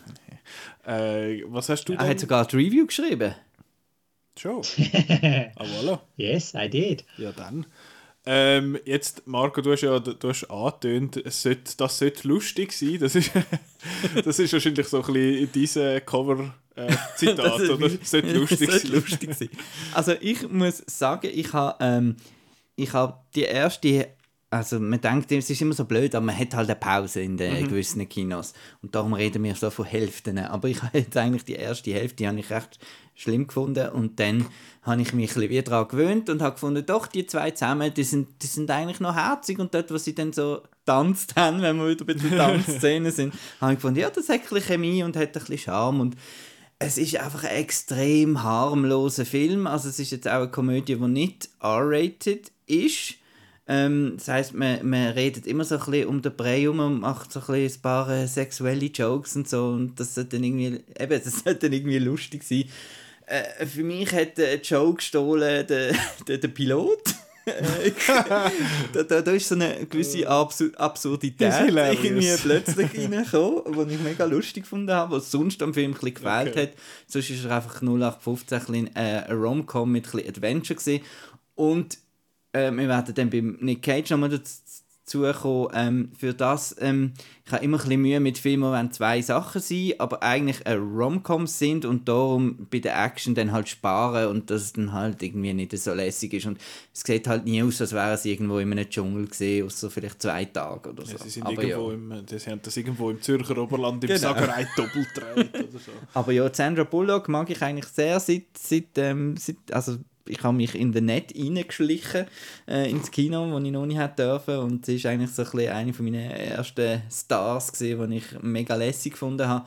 Und von dem her habe ich immer Freude sie zu sehen und äh, es ist jetzt nicht irgendwie, habe nicht wahnsinnig gelitten während dem Film, aber ich habe einfach gefunden, ja, es ist jetzt einfach wieder etwas. es ist jetzt einfach wieder wirklich so ähm, einfach The, the einfach so- compliments are flying in. Ich habe nicht müssen leiden. ja, so, einfach eine Mainstream-Komödie und die finde ich halt sehr selten irgendwie. äh, Ich finde das ja noch spannend, dass wir haben, glaube die gleiche Wertung gegeben, aber mir geht es genau andersrum wie dir. Ich habe die erste Hälfte eben eigentlich noch lustig gefunden. Äh, und nachher hat er sich so ein bisschen, hat er sich für mich so ein bisschen verloren. Weil für mich ein Highlight ist eben der Spoiler. Nein, also dort hat also eins von meinen, du weißt Chris, wieso ich mich aufgeregt habe, weil sie einen Song benutzt haben, wo sie nicht dürfen benutzen. Was fällt, was fällt Nein, wirklich. ein? Ein Popsong zu brauchen in einem Film, Ja, wo der aber- Marco in einem anderen Film schon gehört hat. Nein, aber dort ist er halt wirklich in der ganzen Reihe und ist definitiv der Song zu dieser Reihe und dann finde ich es immer ein bisschen mühsam. Das ist wie wenn jetzt jemand anders irgendwie würde Monsieur Lou nicht Ja. mehr einspielen, oder für mich, oder? Dann finde ich so, geht's noch? Das macht man einfach. Nein. Du weißt, was ich meine, oder? Chris. Ja, ja, ja. Ja. Du, ich kann mir dich genau vorstellen, wie du mit verschränkten Armen in der Kino gucken bist. vorbei. Äh, nein, aber ich habe diese Szene an sich ich sehr, sehr toll gefunden und ich mag die, die, die Person in dieser Rolle sehr. ich habe das recht lustig, äh, recht lustig gefunden. Und ich finde allgemein, äh, der Film profitiert, also ich fände den Film wahrscheinlich viel schlechter, wenn der Cast nicht gut wäre. Ich habe alle vom Cast eigentlich mögen. Ich habe Sandra Bullock cool gefunden. Ich habe es schade gefunden, hat sie relativ lang müssen so ein den Stock im Arsch haben. Sie hat halt so ein bisschen die Spassbremse müssen sein und das habe ich irgendwie so ein bisschen, äh, habe ich schade gefunden. Ich habe Channing Tatum eigentlich noch mögen in dieser Rolle. Äh, ich habe Daniel Radcliffe mögen in dieser Rolle. Ich habe es schade gefunden, dass er in der mittleren Stunde einfach quasi komplett vergessen gegangen ist und dann irgendwann wieder gekommen ist. Äh, und eben, ich mag den, den Spoiler, habe ich, hab ich mögen. die, der, der Sideplot da mit ihrer Verlegerin oder was es ist, ist komplett nutzlos gewesen. Man weiß von Anfang an genau, für was das sie am Schluss dann wird dazukommen. Sie hat zwar eine sehr, sehr herzige äh, Szene, wo sie dort erzählt, aber ich will doch eigentlich nur mal anliegen und eine Fußmassage bekommen und Cocktails auf und so. Äh, das ist irgendwie noch, das ist irgendwie noch herzig gewesen. Aber sonst, ja, es, ich weiß auch nicht. Was, was mich noch würde interessieren, das, also das ja, es nimmt mich einfach Wunder. Wenn wir jetzt ja zurückschauen, so auf Filmgeschichte, dann gibt es ja viele so Filme aus der, keine Ahnung, 60er, 70er oder so, wo, wo so ein bisschen handgemacht wirken und dann so ein bisschen handgemachte Special Effects haben und so. Und dann finde ich, ah, das ist irgendwie noch charmant, dass das so ein bisschen schäbig aussieht. Und ich habe das Gefühl, mit gewissen äh, so frühen CG-Sachen hat man das auch. Ich finde, ah, schau mal, sie haben da so einen Blitz gemacht, das sieht ein bisschen scheiße aus, das ist noch ein cute. Haben wir das irgendwann echt auch mit schlechtem Greenscreen? Weil das ist in dem Film etwa die mal so, dass man so, findet man in 20 Jahren an, da haben das Greenscreen noch nicht so fest im Griff gehabt, was es Greenscreen schon seit 30 Jahren oder so gibt. Äh, ja, das ist, das ist so ein, ein, ein Punkt gewesen. Ich finde das Ende, also die letzten Minuten oder so, finde ich eine Katastrophe, das ist so doof. Ähm, ja, aber was ich gelernt, ich habe etwas gelernt in dem Film und zwar, dass es äh, eine deutsche Übersetzung für Mansplaining gibt. Erklären.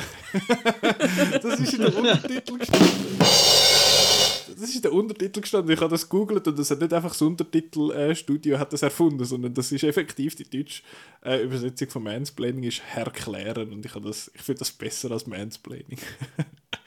ah, ja, aber ich habe den Film schlussendlich okay gefunden. Ich hatte, eben, ich hatte Anfang, so das erste Drittel oder so, habe ich noch lustig gefunden und nachher ist er mir dann ein bisschen ist er dann ein bisschen weggegangen von dem, was er am Anfang war und das hat wahrscheinlich für dich, Marco, dann das Ganze zum Positiven gewendet und mich hat er durch das dann ein bisschen verloren.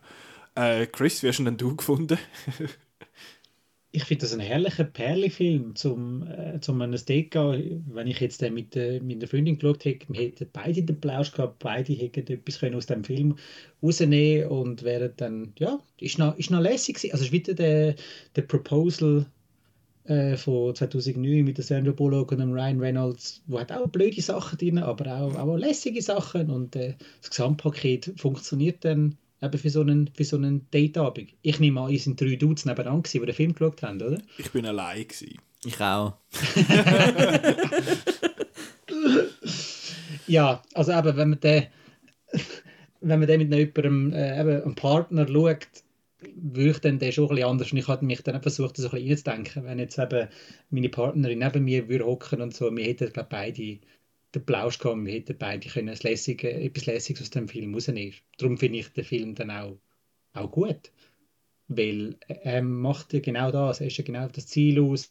Er will äh, eben ein, ein herziger Datefilm sein. Es hat ein bisschen Action für die Männer, es hat ein bisschen Romantik für die Frauen. Ja, ist, wir haben das Jahr 2022, darf auch umgekehrt sein. Was ja auch beim Film auch ein bisschen gespielt wird, so der Tatum ist ja eigentlich äh, sensibelchen und äh, nicht die Frau, wenn die Frau eher so ein bisschen, komm jetzt, wir müssen das Ziel erreichen und so.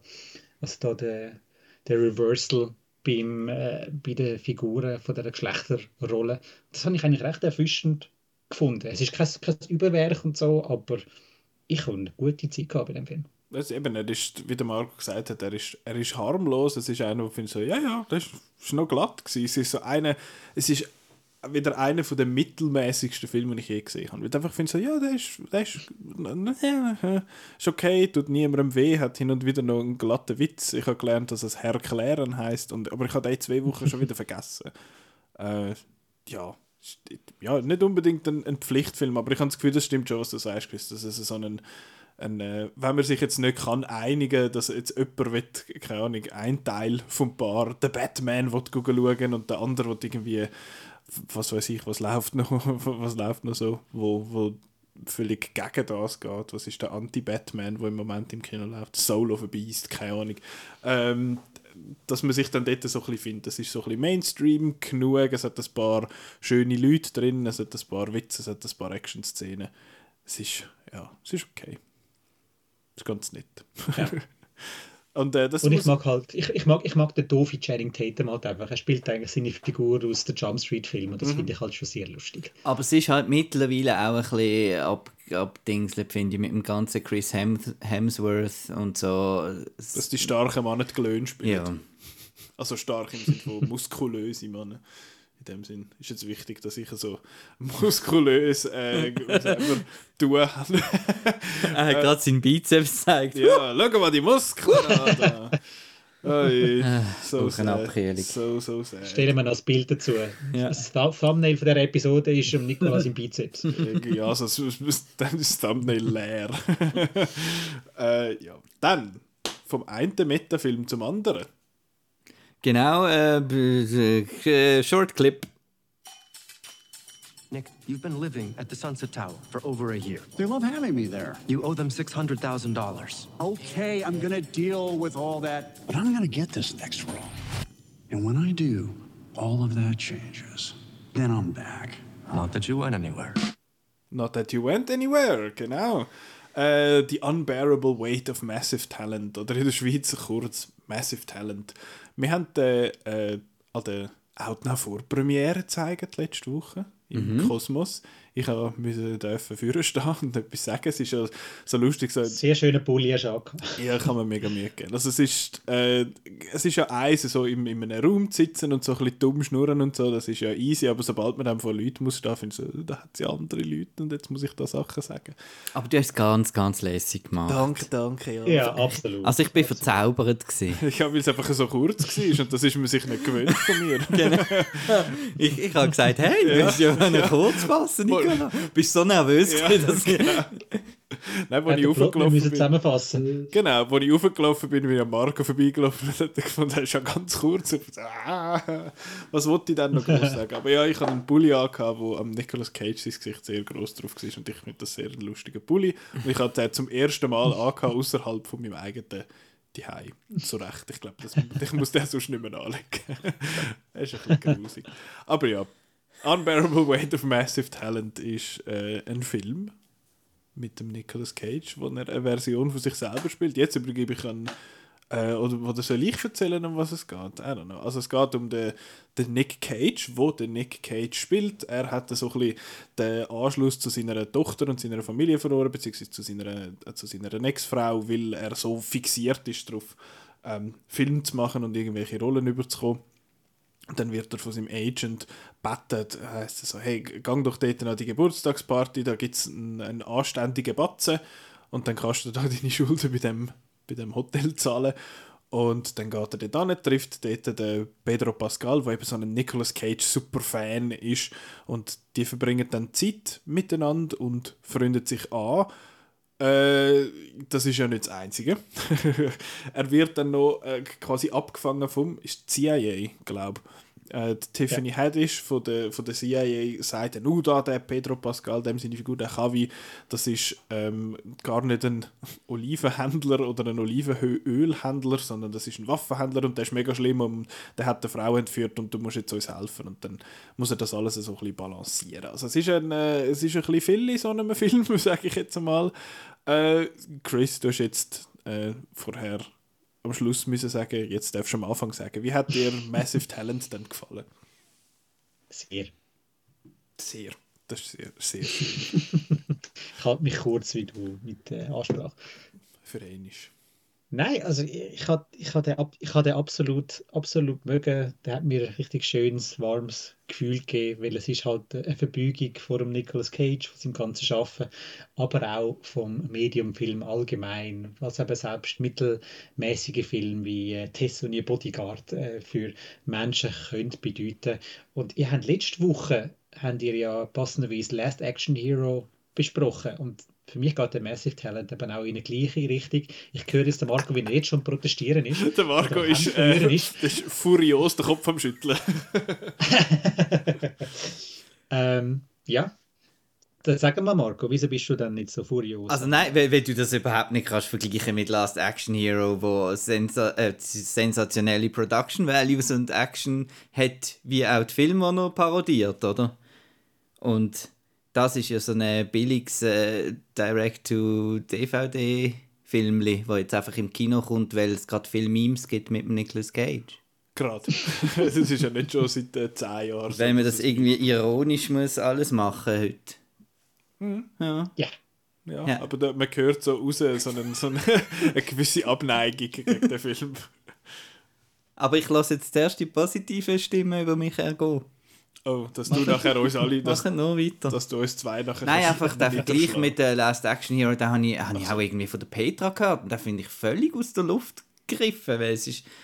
Also wirklich. Es geht Nein, es geht ja. Nein, überhaupt Nein, also nicht. sorry, sorry, sorry, ist schon. Es geht ja eigentlich, es geht, es geht, es geht ja darum, dass ein, dass ein grosser Fan von einer, von einer Kunstfigur und im ist der Nicolas Cage, in Last Action Hero ist Arnold Schwarzenegger, sind Jack Slater, dass halt einfach der grösste Fan darf Zeit mit seinem grössten Idol verbringen und dann auf ein Abenteuer geht. Also das kannst du schon vergleichen. Ja, das schon. Machart und so, Ma Ma Machart, Machart, ja, gebe ich dir recht. Also John McTiernan ist schon noch ein was anderes und das eindeutig das größere Budget äh, ist rum gewesen. Der Massive Talent versucht es halt einfach mit dem, mit dem Herz und, das, und mit dem Body-Movie Genre, anstatt eben mit, mit der grossen, grossen Action und alles. Von dem her äh, finde ich, kannst du die Filme schon recht gut miteinander vergleichen. Es hat den, den Teil, was es gemeinsam hat. Und ich meine, eben am Schluss, ja, es ist auch so ein bisschen mit der ganzen Meta-Sache, dass sie da während dem Film eine Art des Drehbuch schreiben und dann das Drehbuch nachher mehr oder weniger umsetzen. Also es ist so ein bisschen, er hat mich jetzt mehr an Adaptation erinnert als an Last Action Hero. Ich finde zwar Adaptation ein rechtes Stück besser als, als Massive Talent. Es, eben, es, das App ist vom, vom äh, ist es Spike Jones, glaube ich, der gemacht hat mit dem Drehbuch von Charlie Kaufman. Also hast du dort schon zwei Leute dabei, wo, wo sehr Ein qualifiziert bisschen sind. kreativer sind. Ja, oder zumindest auch so ein bisschen, äh, wahrscheinlich auch mehr Erfahrung haben und die zwei, die jetzt da den Film gemacht haben, die sind ja, glaube ich, noch nicht mega bekannt, die kennt man noch nicht so. Ähm, das ist wahrscheinlich einfach so ein bisschen ihr Traumprojekt gewesen, was jetzt was sie können umsetzen. Aber eben bei Adaptation spielt ja der Nicolas Cage auch äh, er spielt den Charlie Kaufman, also er spielt eine echte Figur und er spielt aber auch noch dem seinen Brüder und so. Äh, und ja, ich finde ich find den Film auch gut. Also ich habe auch den Plausch gehabt. Ich habe ihn lustig gefunden, weil ich halt das mit diesen mit Memes auf eine Art noch, noch witzig finde. Ich finde einfach, der Nicolas Cage ist so eine faszinierende Person, weil es ist einfach, er ist einfach ein komischer Sieg. Er ist wie eine traurige Version von Jeff Goldblum. Es ist einfach irgendwie, es ist einfach irgendwie komisch. Er ist so nicht greifbar für mich als, als, als Mensch. Weil, wenn du Interviews schaust oder so, dann weißt du nie, meint er jetzt das ernst, meint er es nicht ernst? Wie viel ist wirklich äh, Figur, wie ernst nimmt er seine Rollen in diesen ganzen, wie lustig findet er äh, all das Zeug, er hat irgendwie mit allen Leuten Chemie im Film, aber gleichzeitig auch mit niemandem. Also es ist, ich weiß nicht, es ist einfach ein, ein total seltsamer Mann, den ich, den ich aber sehr schätze für seine Arbeit. Und ich wüsste jetzt auch nicht, welche andere, welche andere Darsteller, dass man jetzt so einen Film könnte drüber machen dem äh, auf, auf diese Art. Wenn ich jetzt den Marco würde fragen würde, finde ich am besten niemand, ist ein Schießfilm. Ähm, aber ich finde das, ich, ich finde dass äh, ja, die, die Zelebrierung von ihm finde ich eben eigentlich wirklich noch cool. Und ich habe da noch zwei so kleine Trivia-Sachen. Der Marco weiß ja sicher, dass eben, er heißt ja, Nicolas Cage ist ja nicht sein echter Name, er heißt ja eigentlich Coppola und ist, was ist er, der, sein Onkel ist der Francis Ford Coppola. Und er hat den Namen geändert, weil er äh, bei Fast Night, Fast Night, äh, Fast Night in Soho, weil das, weil das dort so ein Poster hängt. Äh, Fast Times in Richmond High, dort, äh, weil er dort äh, mitgemacht hat und so. Und dann haben ihm alle am Set einmal gefunden, ah, äh, I love the smell of Nicholas in the morning. Und dann habe ich gefunden, äh, der hat das zu mir sozusagen. Und weil er, oder beziehungsweise I love, of, love the smell of Coppola in the morning, weil es halt eben vom Coppola ist und sowieso.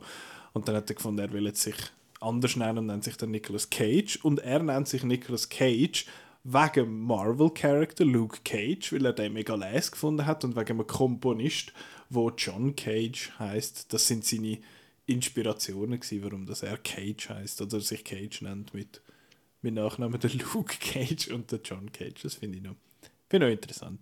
Ja.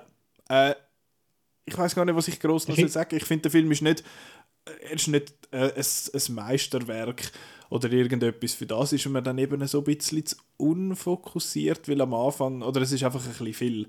Er hat am Anfang die Idee mit dem Nick Cage, nachher, aber eine gewisse Zeit ist das wie egal, dass es der Nicolas Cage ist und dann am Schluss kommt das dann irgendwie wieder, er vergisst gewisse Figuren komplett und weiß nicht wirklich, was er mit denen soll machen. Also die ganze CIA-Plotline äh, ist einfach für nichts. Ich meine, mit der Tiffany Head ist dort ist plötzlich so, oh fuck, was machen wir jetzt mit der? Puff, und dann ist sie weg. Ähm, ja, das ist so ein bisschen doof. Aber ich habe die, die Bromance quasi, also die Freundschaft zwischen dem, zwischen dem Kavi und dem Nick Cage, habe ich, habe ich mega lässig gefunden. Ich habe die zwei super gern zusammen gesehen. Ich habe das total lustig gefunden. Ähm, ja, der, ja, der, der Böse da, sein, sein Cartoon, also sein, sein, sein Cousin oder was es ist, der ist auch so ein bisschen einfach etwas, ja, der Film sieht nicht super aus, aber ich finde eben, der Film hat, hat Charme, er ist, äh, er, er ist witzig, ich, ich weiß nicht, das ist einfach ein, so ein, ein Ziel gewesen, das ich gehört habe, äh, also beziehungsweise in dem Film vorkam, wo irgendwie nur ich gelacht habe. Ich glaube, es hat es einfach sonst niemand lustig gefunden. Aber wenn es nicht so heißt, ah nein, wenn wir jetzt beide sterben, dann kann ich nicht mit dem leben. Dann, äh, ich, ich habe das, ich habe das Zeug lustig gefunden. Und äh, ja, eben, aber ich glaube, das. genau. Ich glaube, die Reaktionen jetzt auf das, was ich gesagt habe, widerspiegeln sehr fest, was wir denken von dem Film. Der Chris hat gelacht und der Marco er hat nicht den Kopf geschüttelt, was mich erstaunt hat, aber er hat keine Reaktion gezeigt zu dem. Also, äh, erzähl jetzt mal du, erzähl jetzt mal du. Nein, also, ähm, Nö, okay. ja doch, aber ähm, ja, es ist ein bisschen... Äh, ähm, ich, mir wird ja immer wieder äh, behauptet, dass ich nicht, äh, keine, nicht kann irgendwie Ironie und sich selber dingseln und so, dass ich das blöd finde. Aber der Film ist auf meiner Most Anticipated Liste gewesen. Aber ich habe auch gefunden, ich habe auch das Gefühl gehabt, dort schon ähm, mit einem Sternchen hinten dran, mit dem Asterisk. Nein, und äh, ich habe eben, ich habe gedacht, der Film kann irgendwie, eben, kann in zwei Richtungen gehen.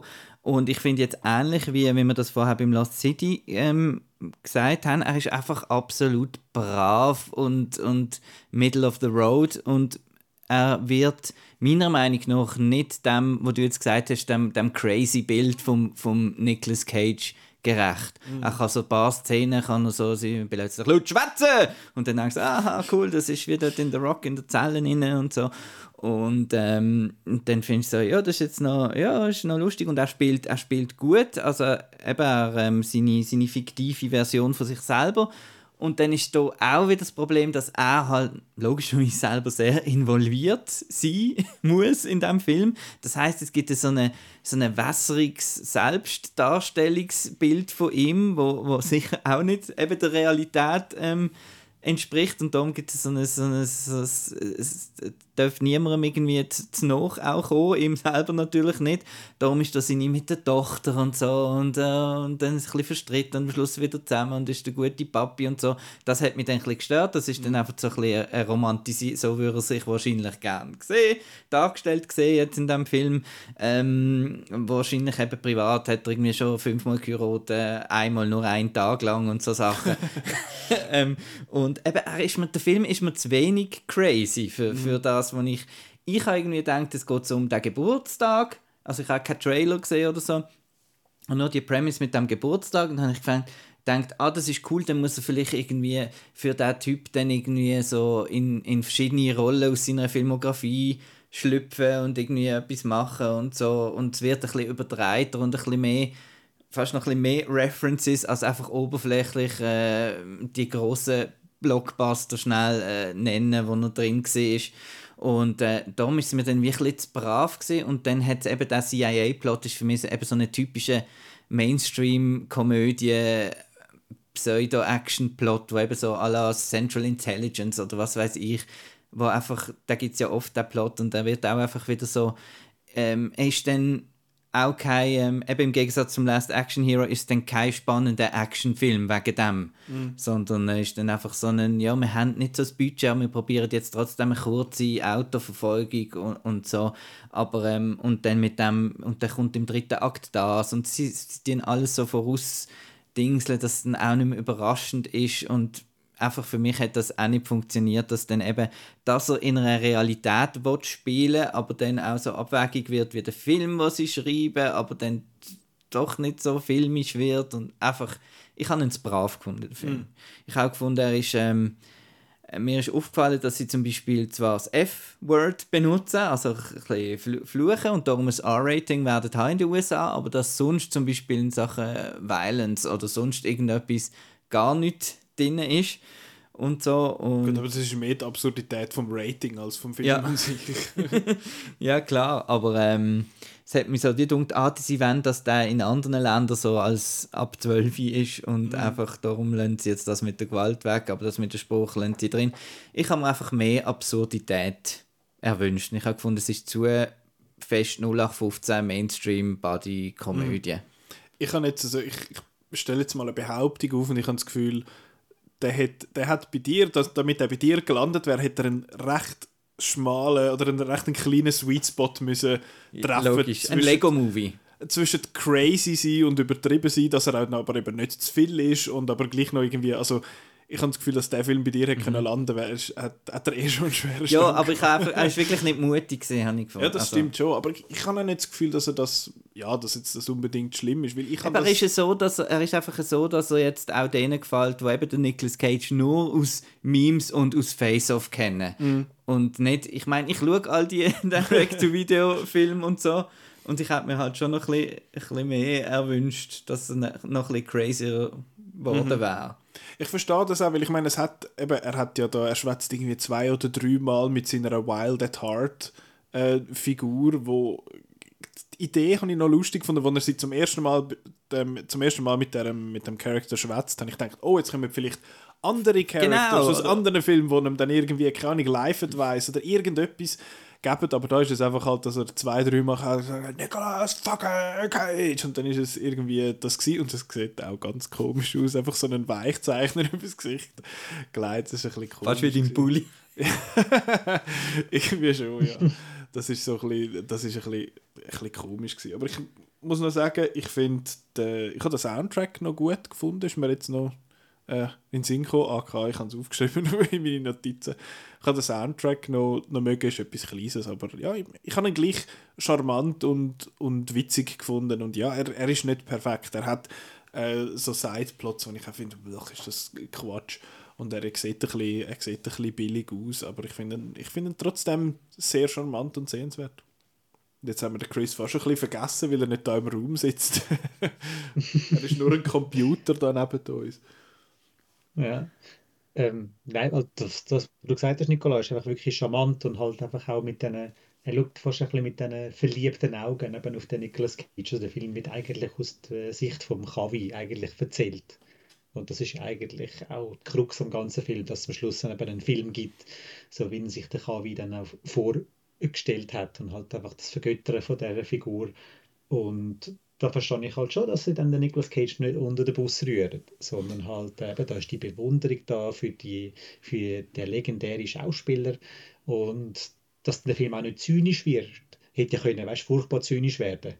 Aber nicht, es ist immer noch die Bewunderung schwingt mit und so und halt einfach, dass der Cage einfach sich ein bisschen, bisschen, bisschen nimmt er sich ja hoch mit eben all diesen, Schulden, die er hat, all diesen Schulden, die er hat und seinen Eigenheiten, da mit seinem schamanischen äh, schauspielerischen Kunst und alles.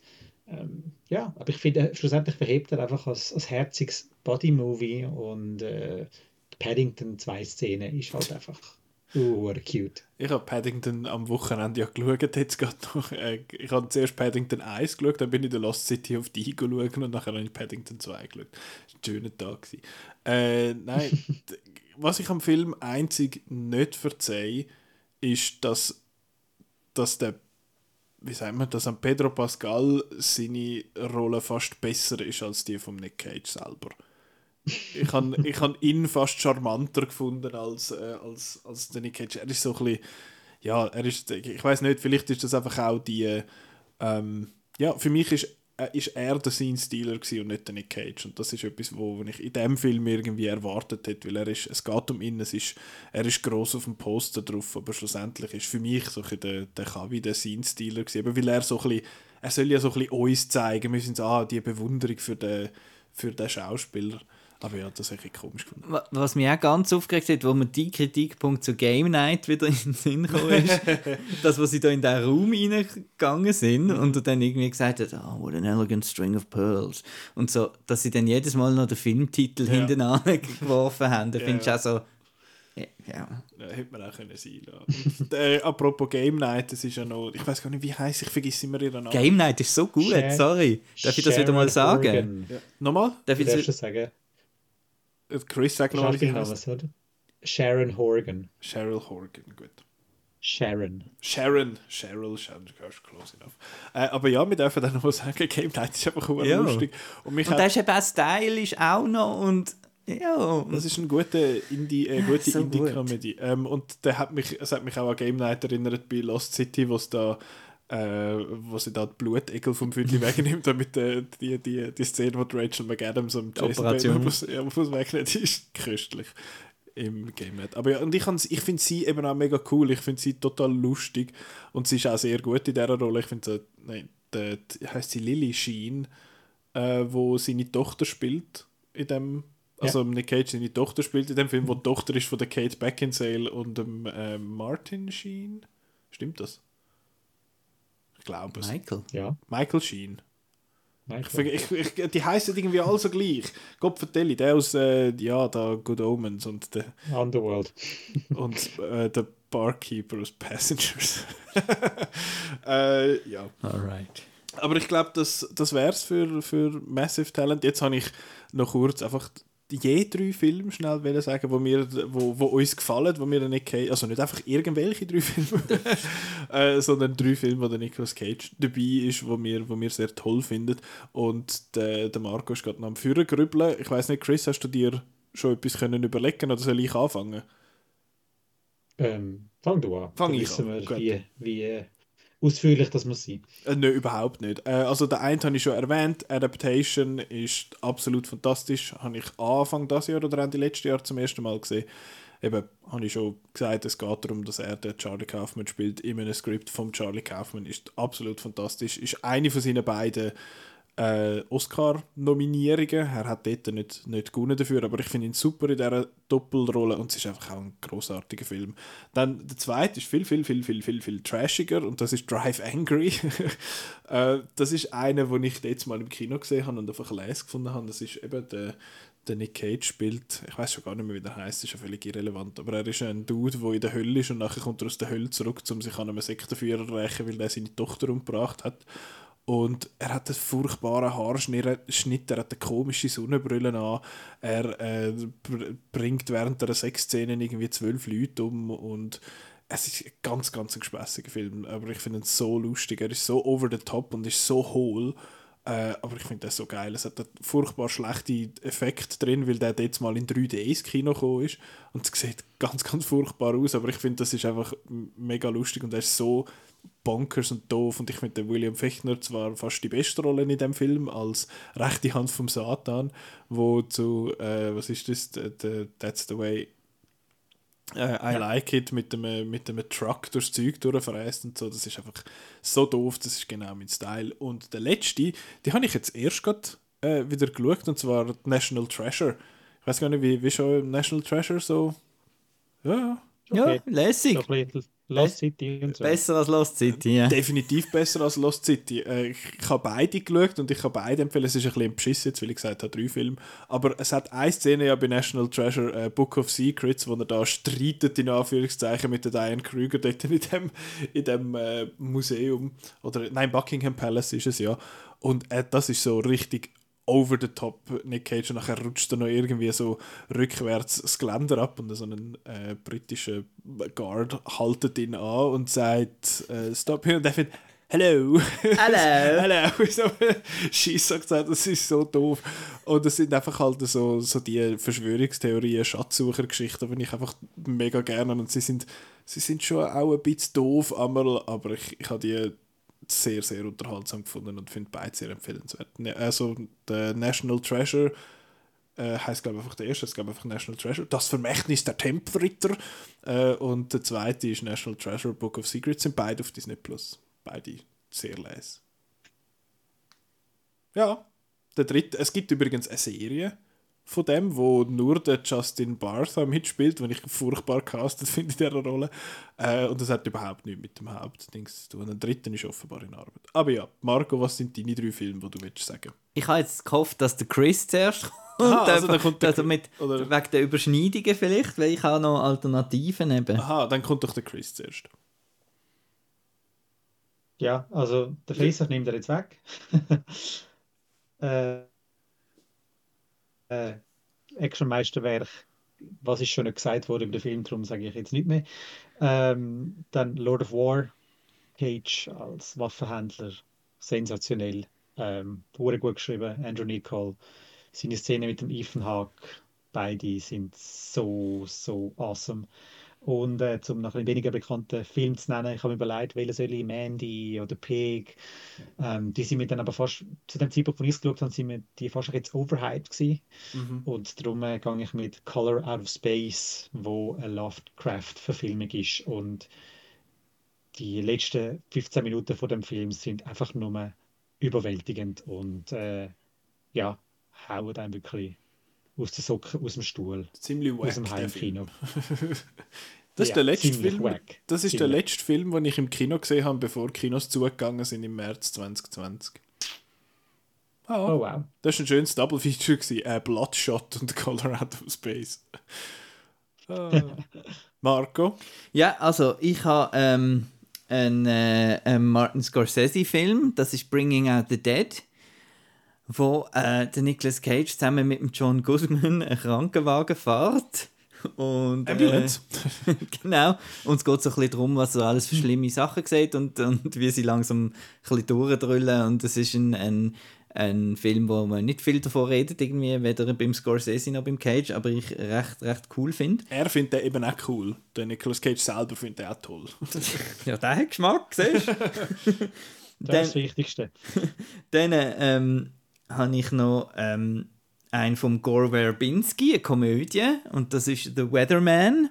Okay. Äh, das ist äh, ein sehr, ein sehr äh, witziger, witziger Film, wo er einen, einen Wettermoderator spielt und ihm werden aus den Autos immer Milchshakes angeschossen und so, weil er äh, das Wetter wieder schlecht gesagt hat. Ähm, und ist so eine kleine Vater-Tochter-Beziehung.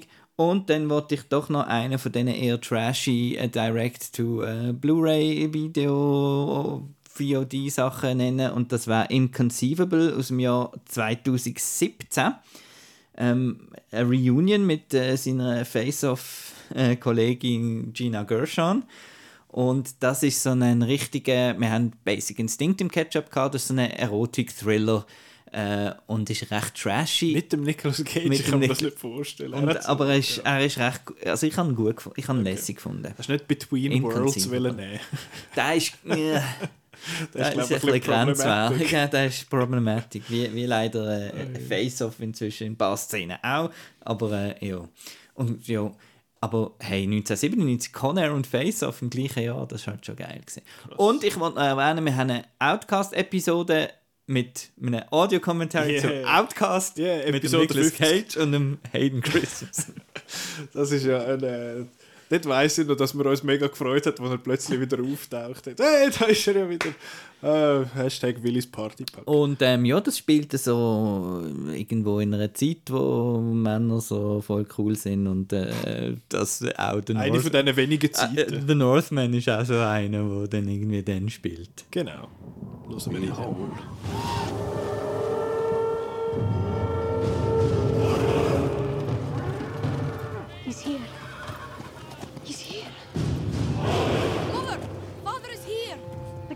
Milady. The king. Your fate is set and you cannot escape it. How I've missed you, my son. One day this kingdom will be yours. Thank you, father. Yeah. Der Northman. Ich habe es jetzt schon gefunden, du hast den, den Nicolas Cage-Knopf noch nicht gedrückt. wo ich direkt. Doch, ich habe dort mal festlich mistzwitzt in, in Ja. Chris seine, seine, seine Dings. Ähm, ja, weil, weil, weil er dort irgendwie alle Streaming-Services aufgezählt hat und dann habe ich gefunden, alle, alle und alle und äh, alle und äh, The, the whole kit and caboodle. Das ist so ein toller Ausschnitt. Äh, äh, Nick Cage hat letzte bei Wired ein Autocomplete-Interview gemacht. Also das ist dort, wo sie so mehr oder weniger äh, Google dort ja Fragen vervollständigen teilweise und sie haben ihm dort dann ein paar von diesen Fragen gestellt und da haben sie ihn gefragt, äh, ob er bei äh, Gone in 60 Seconds alle seine Stunts selber gemacht hat und dann hat er gefunden, ja, er hat da mega lang trainiert und dann eben die 360s und die Donuts und the whole kit and caboodle. und dann kommt so ein Lacher am Schluss und das ist so, so köstlich. Äh, jetzt schwätzen wir aber nicht mehr über den Nicolas Jetzt gibt es nichts mehr zu lachen. Nein. Jetzt ist jetzt, ernst. Ja, jetzt kommt der Northman. Äh, vom wir, müssen, wir müssen so reden, damit es ein bisschen männlicher ist. Ja, aber noch mit einem Slight Accent. Rolle d'Aliers. Genau, gut. Also, der Northman. Äh, da, das ist der neue Film von Robert Eggers, der eben The Fitch gemacht hat und The Lighthouse. The Scheithaus. hey, oh. äh, ja, jetzt, da, das ist jetzt ein bisschen schade, hockt, hockt der Chris nicht bei uns, weil das ist jetzt so ein bisschen, äh, ja, ich bin wieder in der Mitte, was, was immer wieder mal vorkommt. Der Marco ist Contra. Und Aber der, der, wenn jetzt der Simon noch da wäre, dann wären wir noch mehr Contra ja, der, sogar. der Simon ist ein, äh, der hat den Film gar nicht gepackt. Aber jetzt, Chris, erzähl doch einmal, um was es geht und warum dass du den so toll gefunden hast. Der Northman erzählt die Geschichte vom Amlet, wo sein Vater wird umgebracht und er wird äh, tot äh, rächen. Also es ist eigentlich die Story, wo dann auch der, der Shakespeare äh, inspiriert worden ist äh, zu seinem Hamlet und dann auch Disney zu Lion King. Also man kennt ja langsam die, die Geschichte, nicht wahr? Und äh, warum ich das toll finde, habt ihr wissen, oder? Mhm. Mhm, mhm. Please elaborate. ja, ich bin einfach völlig in dieser Welt drin gewesen, in dieser völlig kalten und erbarmungslosen Welt. Ähm, ich habe das Glück gehabt, dass ich den Film auch in einem Atmos anschauen konnte und ja, ich kann es nicht anders erklären, als dass ich einfach völlig in dem Film drin bin und dass der, dass der Film so unzimperlich ist, also nicht irgendwie das Gefühl hat, er müsse sich jetzt groß am Mainstream orientieren, sondern er zieht das Ding einfach durch.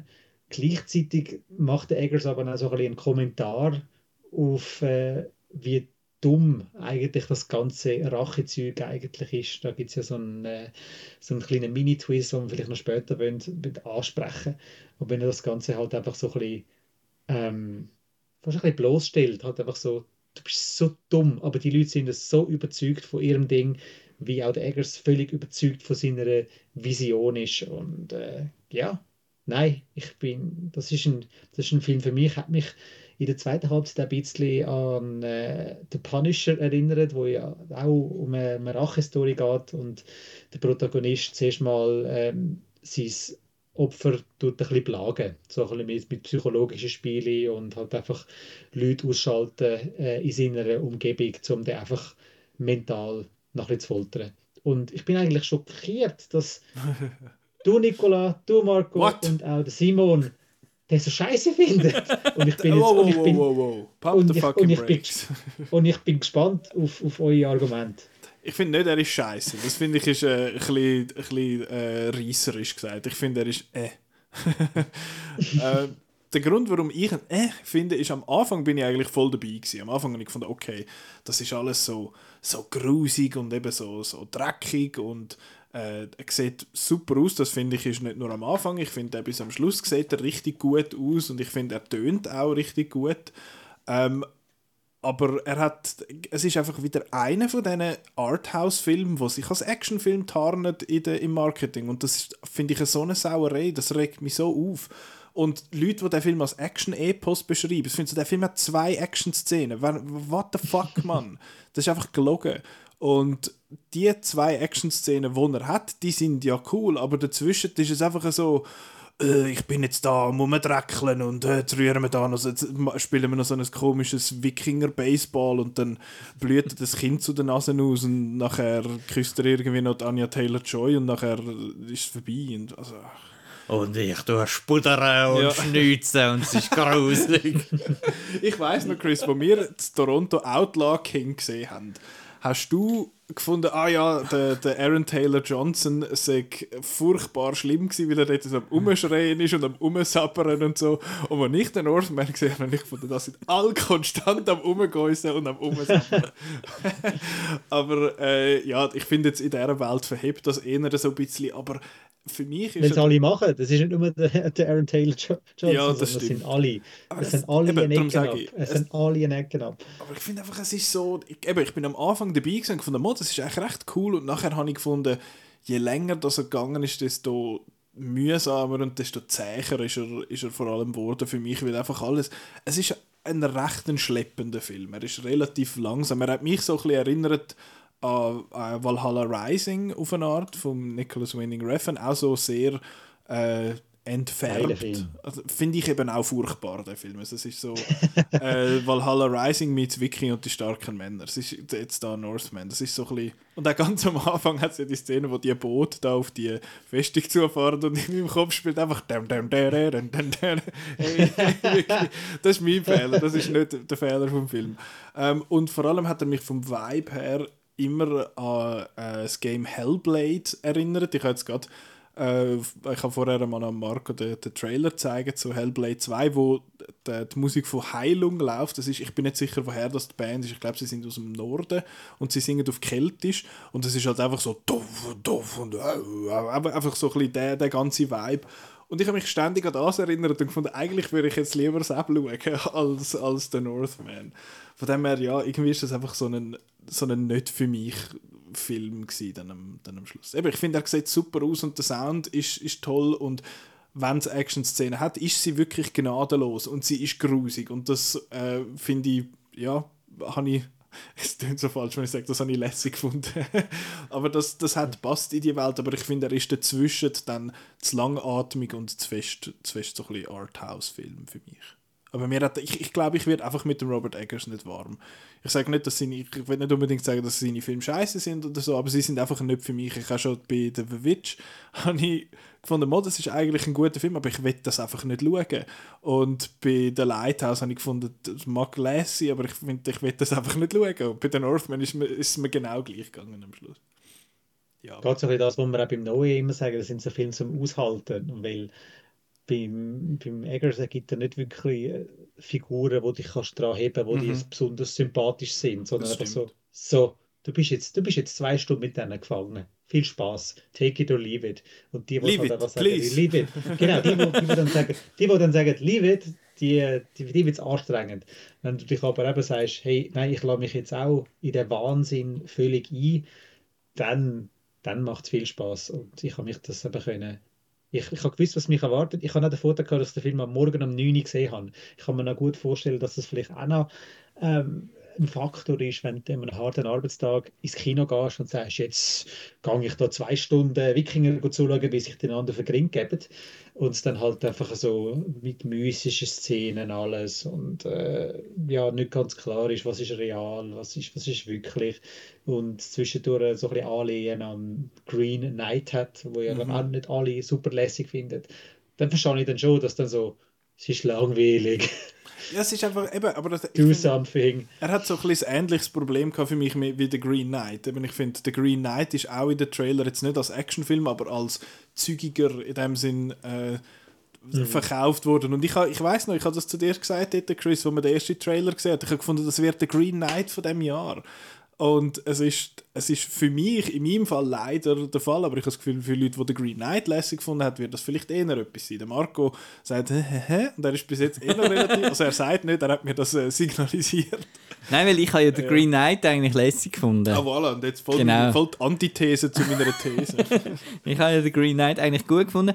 Und äh, Du magst ja The Witch, oder? Du magst ja The Witch. ich mag The Witch sehr, Lighthouse Aber- mag ich überhaupt nicht. Genau. Ähm, und da haben sie dann auch, äh, ja. Und, und jetzt bei dem, wo ich das Problem habe, ist, der Green Knight, finde ich, ist, wie du sagst, ist ein Arthouse-Film. Und zwar durch und durch. Klar laufen einmal irgendwelche Riesen durch, gut, Juhu, Fantasy. Aber äh, es ist ein Arthouse-Film und es ist ein, äh, äh, ein Character-Study und so weiter. Und da ist jetzt eben der, der, der, der Grenzfall, wo, wo ich eben nicht so mag, wenn man gleichzeitig trashy Wikinger Exploitation, sage ich mal, will sein, aber auch artsy sein. Mhm. Und das hat sich für mich einfach äh, bissen, ähm, dass er so total ernst und äh, die Figuren alle, ja, wir sind so krasse Männer und, äh, und äh, Ich liebe deine krasse Männerstimme. und ähm, eben das, dass es er hat sich so ernst genommen und, und ist dann aber trotzdem wieder eben in der Action, mein Viertel Blut vor dem Vulkan rumfighten, das ist geil, das ist trashy, das, das hat mir gefallen. Und ich habe wie so gedacht, ähm, das wäre für mich ein Film gewesen, wo so ein bisschen der, der ich habe mir dann fast ein bisschen so äh, ein Wort erfinden, Vikingsplation oder was weiß ich. Vikesploitation. Ich, ich habe mir dann wirklich gedacht, wenn der jetzt so der, der Tarantino-Touch bekommen hat, wenn dann plötzlich, wenn, der, wenn, wenn irgendwie der, der, der, der Skarsgård durch die Tür reinläuft, irgendein so Rockerriff kommt und so, dann, dann wäre geil gewesen, oder? Oder Missir Luberlauf. Nein, aber ich meine, mir ist es so wie zu, zu viel, äh, wir sind wichtig und wir machen Kunst zwischendurch gesehen und das finde ich ein bisschen schade, weil er eben wie ein Kompromiss eingegangen ist, habe ich das Gefühl gehabt, eben fürs, fürs Budget, das er hatte. Er hat Action geboten und ich würde gerne jetzt mal äh, äh, einen Mainstream-Film, einen richtigen Mainstream-Film vom Eggers sehen, weil er kann, er kann so Sachen machen, er kann Sachen, die geil aussehen und, und so. Aber er ist mir einfach zu selbst, selbst, äh, So wichtig. selbst wichtig irgendwie gesehen. Und das hat mich einfach genervt. Und am Anfang auch so, wir haben dann immer gedacht, ja komm, bring jetzt den einfach um und dann ist gut. das ist so wirklich so ein bisschen, mach mal ein bisschen, genau. Ich habe es sehr lustig gefunden, Aber es geht, es geht ja genau um das, eben so, dass, dass er versucht halt so zu zeigen, wie das könnte gewesen sein. Und die sind halt sehr verbunden mit ihrer Mythologie. Der hat ja den, den Onkel nicht sofort können umbringen sondern es hat geheißen, nein, du musst warten bis in dieser Nacht und bis du das Schwert hast und so. Es ist für ihn gar nicht anders gegangen. Also das ist so im Grind rein, ich bin ja nicht dabei gewesen, ein bisschen in dieser Wiki-Zeit, logischerweise, aber ähm, so, wie die recherchiert haben, sind das wirklich so ein bisschen Ehrenkodex gewesen und so und halt einfach äh, Rache um jeden Preis und das dann halt eben der Eggers mit, eben, gehen wir ins Spoiler-Territory rein, also die, die es jetzt noch nicht gesehen haben oder so, ähm, können jetzt mal Pause drücken, aber halt, dass dann schlussendlich die Mutter, nicht gespielt von Nicole Kidman, ihm sagt, dein Vater war im Fall der Hinterletzte und äh, mir gefällt es jetzt eigentlich da beim Onkel, der hat mich eigentlich befreit, dass das so das ganze männliche Getue, wie lächerlich das eigentlich alles ist. Es geht nur umeinander, sich auf den Grind gehen und das, das ist einfach eigentlich keine Lösung, aber der Eggers ist dann genug konsequent und er zieht das Programm halt trotzdem durch. Ich finde Das finde ich recht faszinierend. ich finde, es ist einfach für mich jetzt zumindest, ist der Twist keine Überraschung gewesen. Ich habe das vom ersten Satz, den Nicole Kidman gesagt hat, gesehen, weil der erste Satz, wo sie sagt, ist, also wo, wo da der, der Fetch, da der Ethan Hawke zurückkommt und so und dann etwas vom ersten, wo sie sagt, ah, wo ist denn dein Brüder? Und ich finde, so, ah, registriert, der Brüder ist, ist wahrscheinlich ein bisschen geiler als, als er in irgendeinem, in irgendeinem Kontext. Und ja, dass es dann halt auch so lang muss gehen, dass jetzt da der, der, der quasi die, ja, es, es ist, gibt dann keine Redemption in dem Sinn für den, für den Amleth. Nein, dann schon Also- nur die, also, die ja. Szene mit dem Ethan Hawke und dem Bub, dort, was sie so auf Hund machen und so. Und, so äh, am äh, Willem Dafoe, da seine unheimliche Fresse ein, eingeblendet wird. Und so habe ich so gefunden, ja, ah, jetzt sind wir in diesem Film, gut, ja. Ja, das ist, das ist dann so ein bisschen die, die anstrengende, der anstrengende Kunstteil von dem, von dem Film. Und nachher finden sie, jetzt gerbsen wir und furzen wir und dann ist das... Äh, Jetzt sind wir animalisch. dann ist das eben mega cool. Und es gibt ja Leute, die das auch schon bei der Lighthouse irgendwie gefunden haben, ah, das ist ja noch witzig, dass er quasi eben nicht so einen Stock im Arsch hat und findet, ich bin ein Künstler, dass er sich auch aufs Niveau kann runterlassen in dem Sinn, dass er mal einen Furzwitz kann einbauen kann. Aber ich finde, das, das ist so ein bisschen, für mich ist das so ein bisschen Alibi irgendwie. Ich finde, so, ah, ich habe einen Furzwitz, ich bin es von vorne Ernst und nachher folgen zwei Stunden bedeutungsschwangeres Gelaber und irgendwie, oh, Schwert und Ehre und ja, nicht, nicht so mies. Aber ich habe es lustig gefunden, dass der Aber ich finde das eigentlich genau konsequent. Ich finde es genau konsequent, weil eben beim, beim Lighthouse die beiden Männer, wo sich halt einfach irgendwann äh, nur noch auf die Nerven gehen und die haben, haben kein gutes Essen dort, äh, sprich essen dann halt einfach nur Bullshit, was die ganze Zeit musst furzen. Ähm, oder auch bei The Witch, dass alle eben nicht das heutige Englisch reden, sondern das, wo anno dazumals. Und äh, ja, jetzt beim, beim Wikinger ist es jetzt halt einfach so, wie er das recherchiert hat, eben, dass die halt einfach einen der Waffeln gehabt haben und sich einander auf den Grin gegeben hat. Das mag ja sein, aber Also- das ist so. Ach, das Aber ist, das immer ist so ja nicht Ausrede. spannend zum Schauen. Äh, Genau, das ist wie wenn wie es heißt. Das ist Ansichtssache, das ist Ansichtssache. Aber ja. das heisst, wie wenn du, wie wenn du, es gibt das Game Mafia 2, wenn du dort äh, durch die Stadt durchfräsest und wenn du äh, das rotes Licht überfährst, dann kommt die Polizei und du musst einen Bus zahlen. Ich finde so, ja, das mag realistisch sein, aber es ist langweilig, das ist blöd. Nur weil es realistisch ist und nur weil es echt ist, heisst es nicht einerseits, dass es gut ist und andererseits nicht, dass es mir Aber dann wieder mit diesen cartoony A- Akzent alle und eben alle so wichtig und äh, äh, ja. ich finde einfach, ich habe gesagt nach dem Film, es ist ein mega geiler Trailer, der Film. Aber wenn du musst zwei Stunden alles schauen, dann ist es, ist es ein bisschen schade. Ja. Weil es ist wirklich mega cool zum Anschauen und audiovisuell und so. Eben kannst du einen mega coolen Trailer schneiden. Und, äh, so. Aber ja, die ganze Reise ist, ist es nicht wert für das. Ja, hätte jetzt auf TripAdvisor von mir keine 5 Sterne bekommen, die Reise.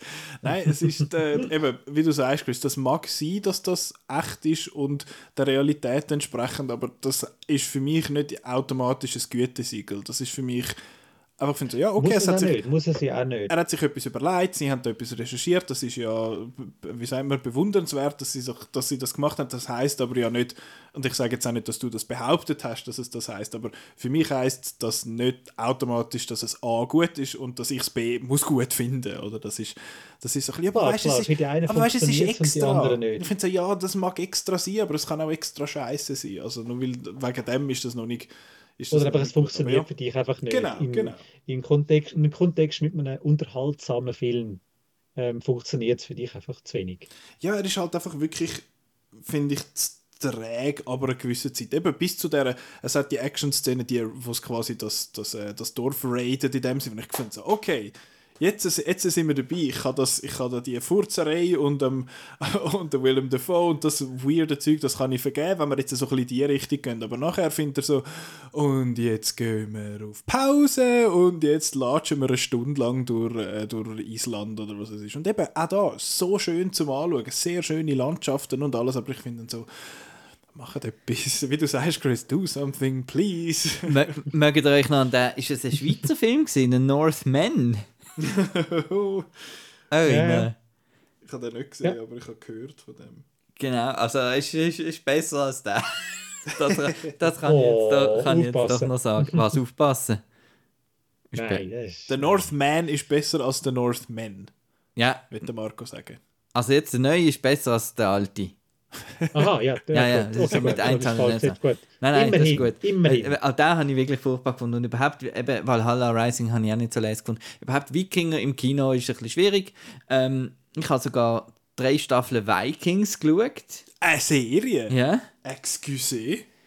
Und äh, ja, die habe ich eigentlich noch, noch, noch recht, recht cool gefunden. Also es bietet sich schon an für, für coole Geschichten, aber das ist jetzt leider für meinen Geschmack ein bisschen zu... Äh, weder Fisch noch Vogel. Okay. Ich habe jetzt gerade ich habe jetzt gerade googelt Best Viking Movies und dann kommt zuerst kommt Valhalla Rising und dann kommt relativ bald Northman, eine Viking Saga und dann kommt Drachenzähmen leicht gemacht. Ah, stimmt, ja. Also, ja, fair enough. Der 13. Krieg. This is Berg. Oh, The 13th Warrior.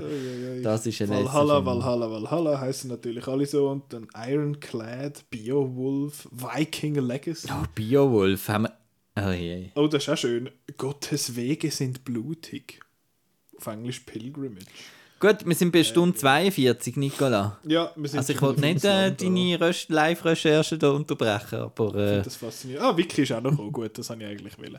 ähm, ja, ich glaube, viel mehr haben wir nicht zu sagen. Eben, der Northman ist bei uns kontroverser. Ja, es ist bei uns kontroverser jetzt gewesen als der, die Allgemeinheit, oder ich sage jetzt mal, der, ich finde, oh, der ist der gut. Konsens findet der, glaube ich, schon gut. Genau, aber das ist bei der Lighthouse auch schon so gewesen und der hat mich jetzt auch nicht so gepackt. Das ist bei The Witch, äh, The Witch auch schon so gewesen. Hat mich auch nicht so gepackt, der Marco Ehner. Und äh, ja, also ich glaube, wenn man jetzt nach diesen, ja, es ist noch schwierig zu sagen, ob man jetzt kann sagen, die, wenn, wenn man The, The Witch gut gefunden hat und wenn man The Lighthouse gut Es gefunden sind hat. schon verschiedene Filme. Sie haben einfach einen, einen ähnlichen Touch. Irgendwie schon. Aber ja, gut. Fertig jetzt. Ja. Ähm, danke fürs Zuhören. Nein, äh, was, was muss man noch sagen jetzt? Genau, nächste Woche äh, haben wir eine kleine Spezialfolge. Es kommt nicht mega viel raus, äh, Neues, Grosses, zumindest im, im Kino. Ich weiß jetzt nicht, Chris, du weißt sicher gerade, was kommt. Le Olympiade vom Jacques Audiard und Downton Abbey 2, wo wir uns alle ganz fest darauf freuen. Ja, und selbstverständlich kommt auch noch Boonie Bears, The Wildlife raus. das ist ein chinesischer Animationsfilm.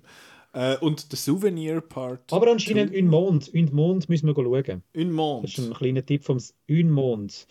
Das geht äh, um Bullying äh, an einer französischen Primarschule und sie ist anscheinend super beklemmend. Also Simon hat den in Cannes gesehen und ist äh, 5,5 Sterne erfreut gewesen. Oha, ist äh, ein, ein, belgischer, ein belgisches Drama. Gut, dann ist der auf, auf die Liste tun. Geheimtipp. Genau. Äh, was wir nächste Woche werden besprechen, ist, wir schwätzen mit Never Watch Alone. Das ist ein, ein Kollektiv aus, ich glaube, aus Zürich, wo zum einen äh, eben Eight Hours of Horror im, um Halloween einmal veranstaltet und zum anderen einmal im Monat Triff Rough Night. Und ja, das machen wir in Anticipation von ihrem nächsten Showing am 2. Mai. Ein Film, wo der Chris super findet und der Marco blöd.